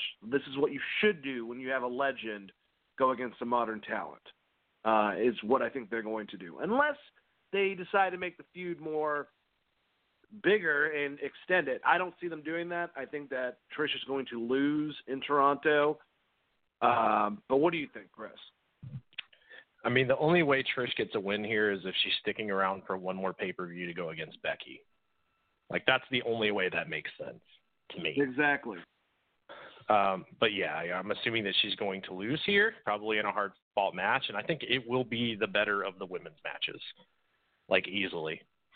Um, I, I've watched Trish's last match and the few times that she's in a battle royal, and like Charlotte's incredible at selling. So just like when they threw her in with Becky and Ronda, she's like a safety net for this kind of match in a lot of ways. Just like you know, like you put Shawn Michaels in a match with pretty much anyone, it's going to be a decent match. That's kind of where Charlotte Flair is as a female wrestler. Yep. Uh, I was I was so- actually about to put an example that this is different, and I could see Trish coming back. But if this is Trish's last match, and she puts a lot into this, into building this, this kind of has a similar to feel to Shawn Michaels or Ric Flair of Charlotte. You know, obviously there is an age difference between Trish right now and, and Rick, and she can probably do a lot more. But like Charlotte's going to make sure Trish has a Trish match no matter what. Is what I'm trying to say. Yeah, for sure. And I, you know, I, Trish, Trish, Trish has uh, got all that yoga, so she's in a lot better shape than Flair. So I'm assuming this will, Yeah, yeah. like as far as in ring goes, I'm assuming it'll be pretty pretty good. Um, like I said, the only way she wins this is if they're putting her against Becky. What I mean, if you wanted to do something really cool, and I don't know if Trish is wants to be this involved in wrestling, but if you want to give her something from the past to do, go with almost like the Ricky the Dragon Steamboat storyline, where he was winning Yeah. like you know repeated matches, and then then you have someone like I don't know maybe Baszler um, show up and kick her ass, and then you build a star that way. Because I, mean like it's gonna be cool. if Flair wins, but it's it's Flair's already super She's over Charlotte and Flair. probably yeah she's Charlotte fucking Flair. Like it this would be more meaningful for someone probably a little smaller. but it'll be a good match, and I look forward to it. I love Trish uh, ever since I was like 12, so I'll be excited for this one. Me too. I had many WWE magazines. Ah, Lord. Oh, anyways, um, so then we have the SmackDown Women's Championship match between Bayley and Ember Moon. Look, I think Ember Moon's going to get the championship belt. I love Bayley. She's just she's she's fucking vanilla, man. That that the audience is just dead to her. I think they should really just let her take a little bit of time off at least, and then try to reinvent her or do something different with her. Like here, even as champion, she's a good championship holder because she's reliable as far as an in-ring hand, but her character is not resonating. I don't think with a lot of people uh, the way it used to because they've completely yeah. just, they've they've kiboshed her. It's just like Braun Strowman, same type of concept. Uh, Rusev just put her own gimmick that got her over naturally against her until it kills them. Yeah, I you know if she took time off, the best thing to do would be for her to let Bray Wyatt in, and then come back with like a Rosemary type gimmick or something. Oh, she can be Sister Abigail. yeah, she can be possessed by Sister Abigail. Get Tom Savini on the line. He's done a pretty good job helping out with this Bray shit. So let's let's see what we can do. what's the what's the Biss's uh, manager's name? Um, God damn it, I can't remember. What Bruce uh, Bruce Mitchell? Yeah, no, yeah, get Mitchell on the phone, you know, to try to help out the whole entire situation. Him and him and um and Kevin Sullivan can craft this all together. Him, and him Kevin, and Tom Savini. uh, God. Yeah, but I, I all jokes aside, I, I agree with. Yeah, that sounds awesome. I'd also like to see Bayley hanging out with the four of them, just because that would be fucking weird. but yeah, I think you'd be scared. She wouldn't hug any of them. Maybe Paul. Paul is a really nice guy. oh, come here, Bayley! Hug for everyone. Uh, I, I actually think Ember Moon wins here, and she deserves it after being the only female on the fucking roster that knows how to sell a sharpshooter. Boom! still pissed.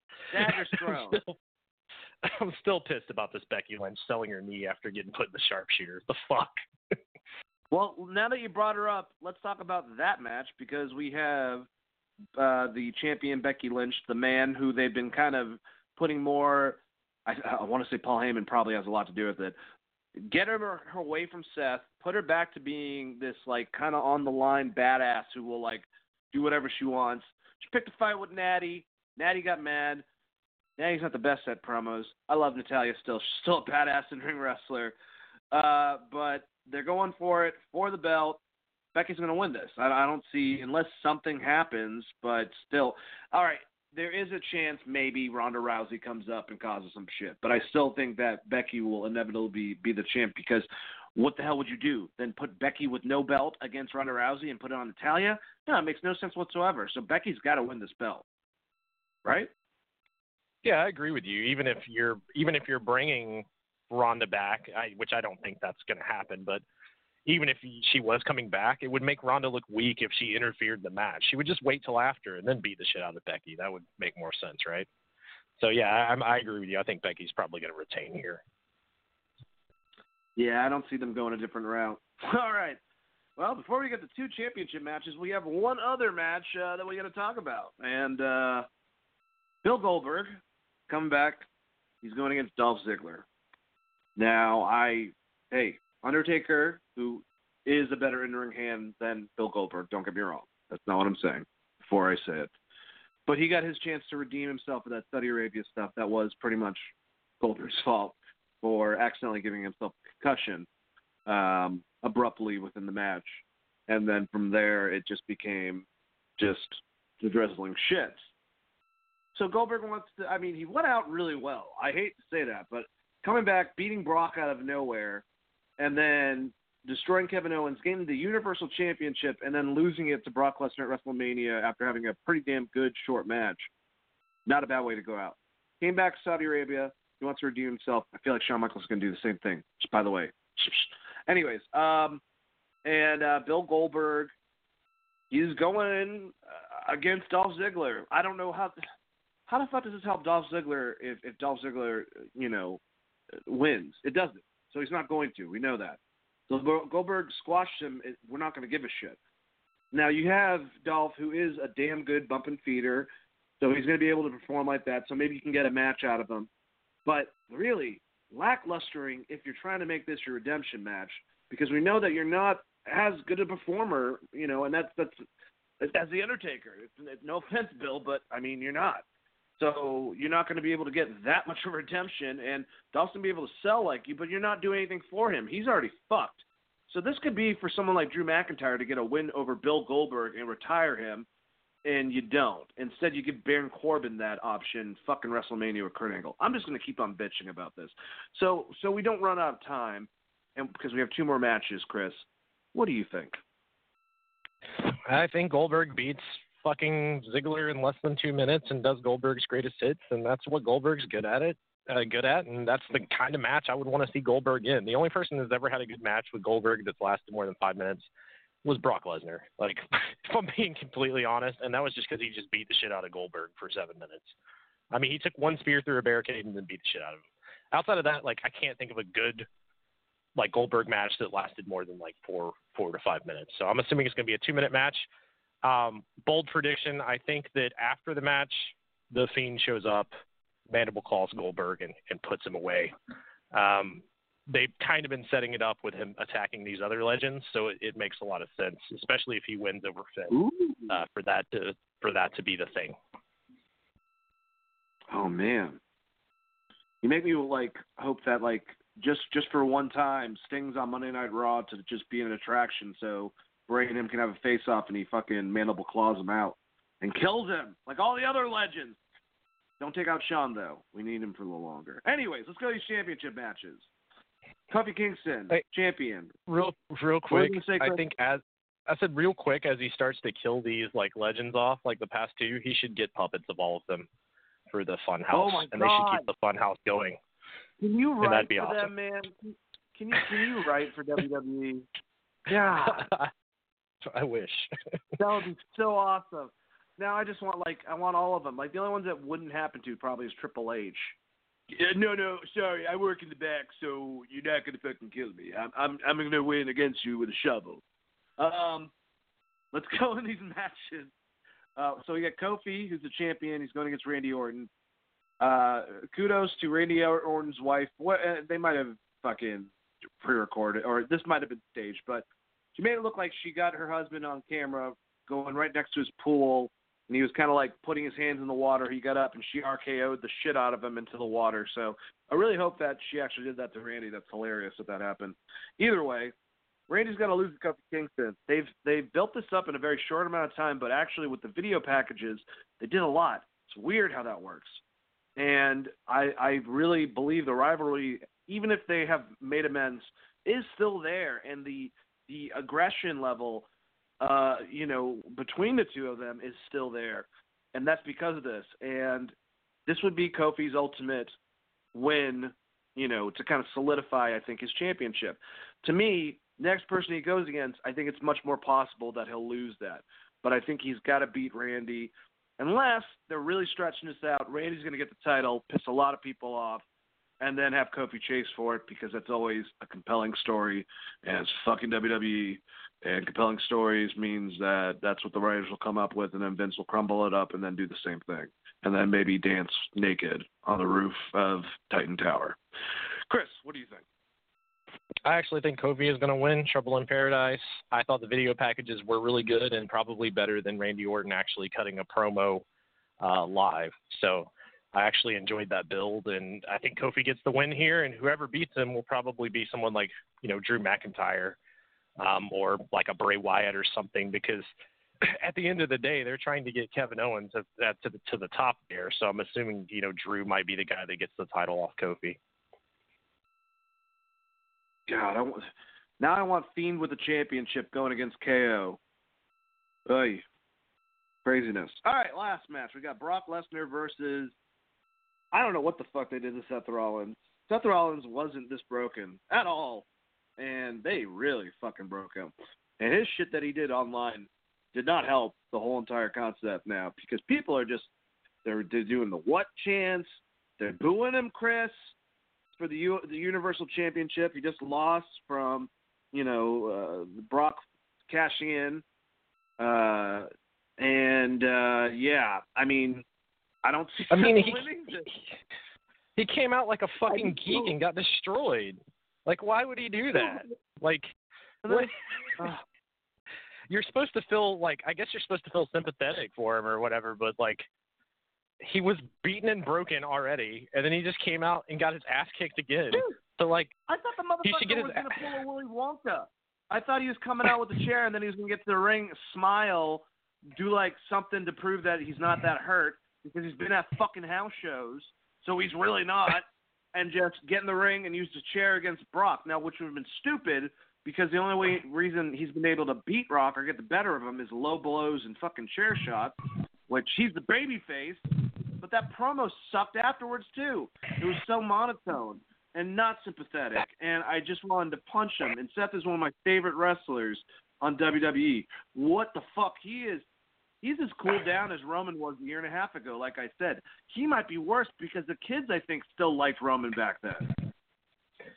Yeah, I mean, you're going to do this. You should have just had him do something similar to what Stone Cold would have done, which is attack Brock when Brock least expected it, and the crowd would have popped for that. But trying to just like getting getting his ass kicked two weeks in a row is not going to help him. And like I, I just don't see him winning, man. Seth Rollins been Ricky Steamboat or Rey Mysterio? When the fuck has he ever projected like I'm going to try, guys? You know, I'm just I'm, I'm battered.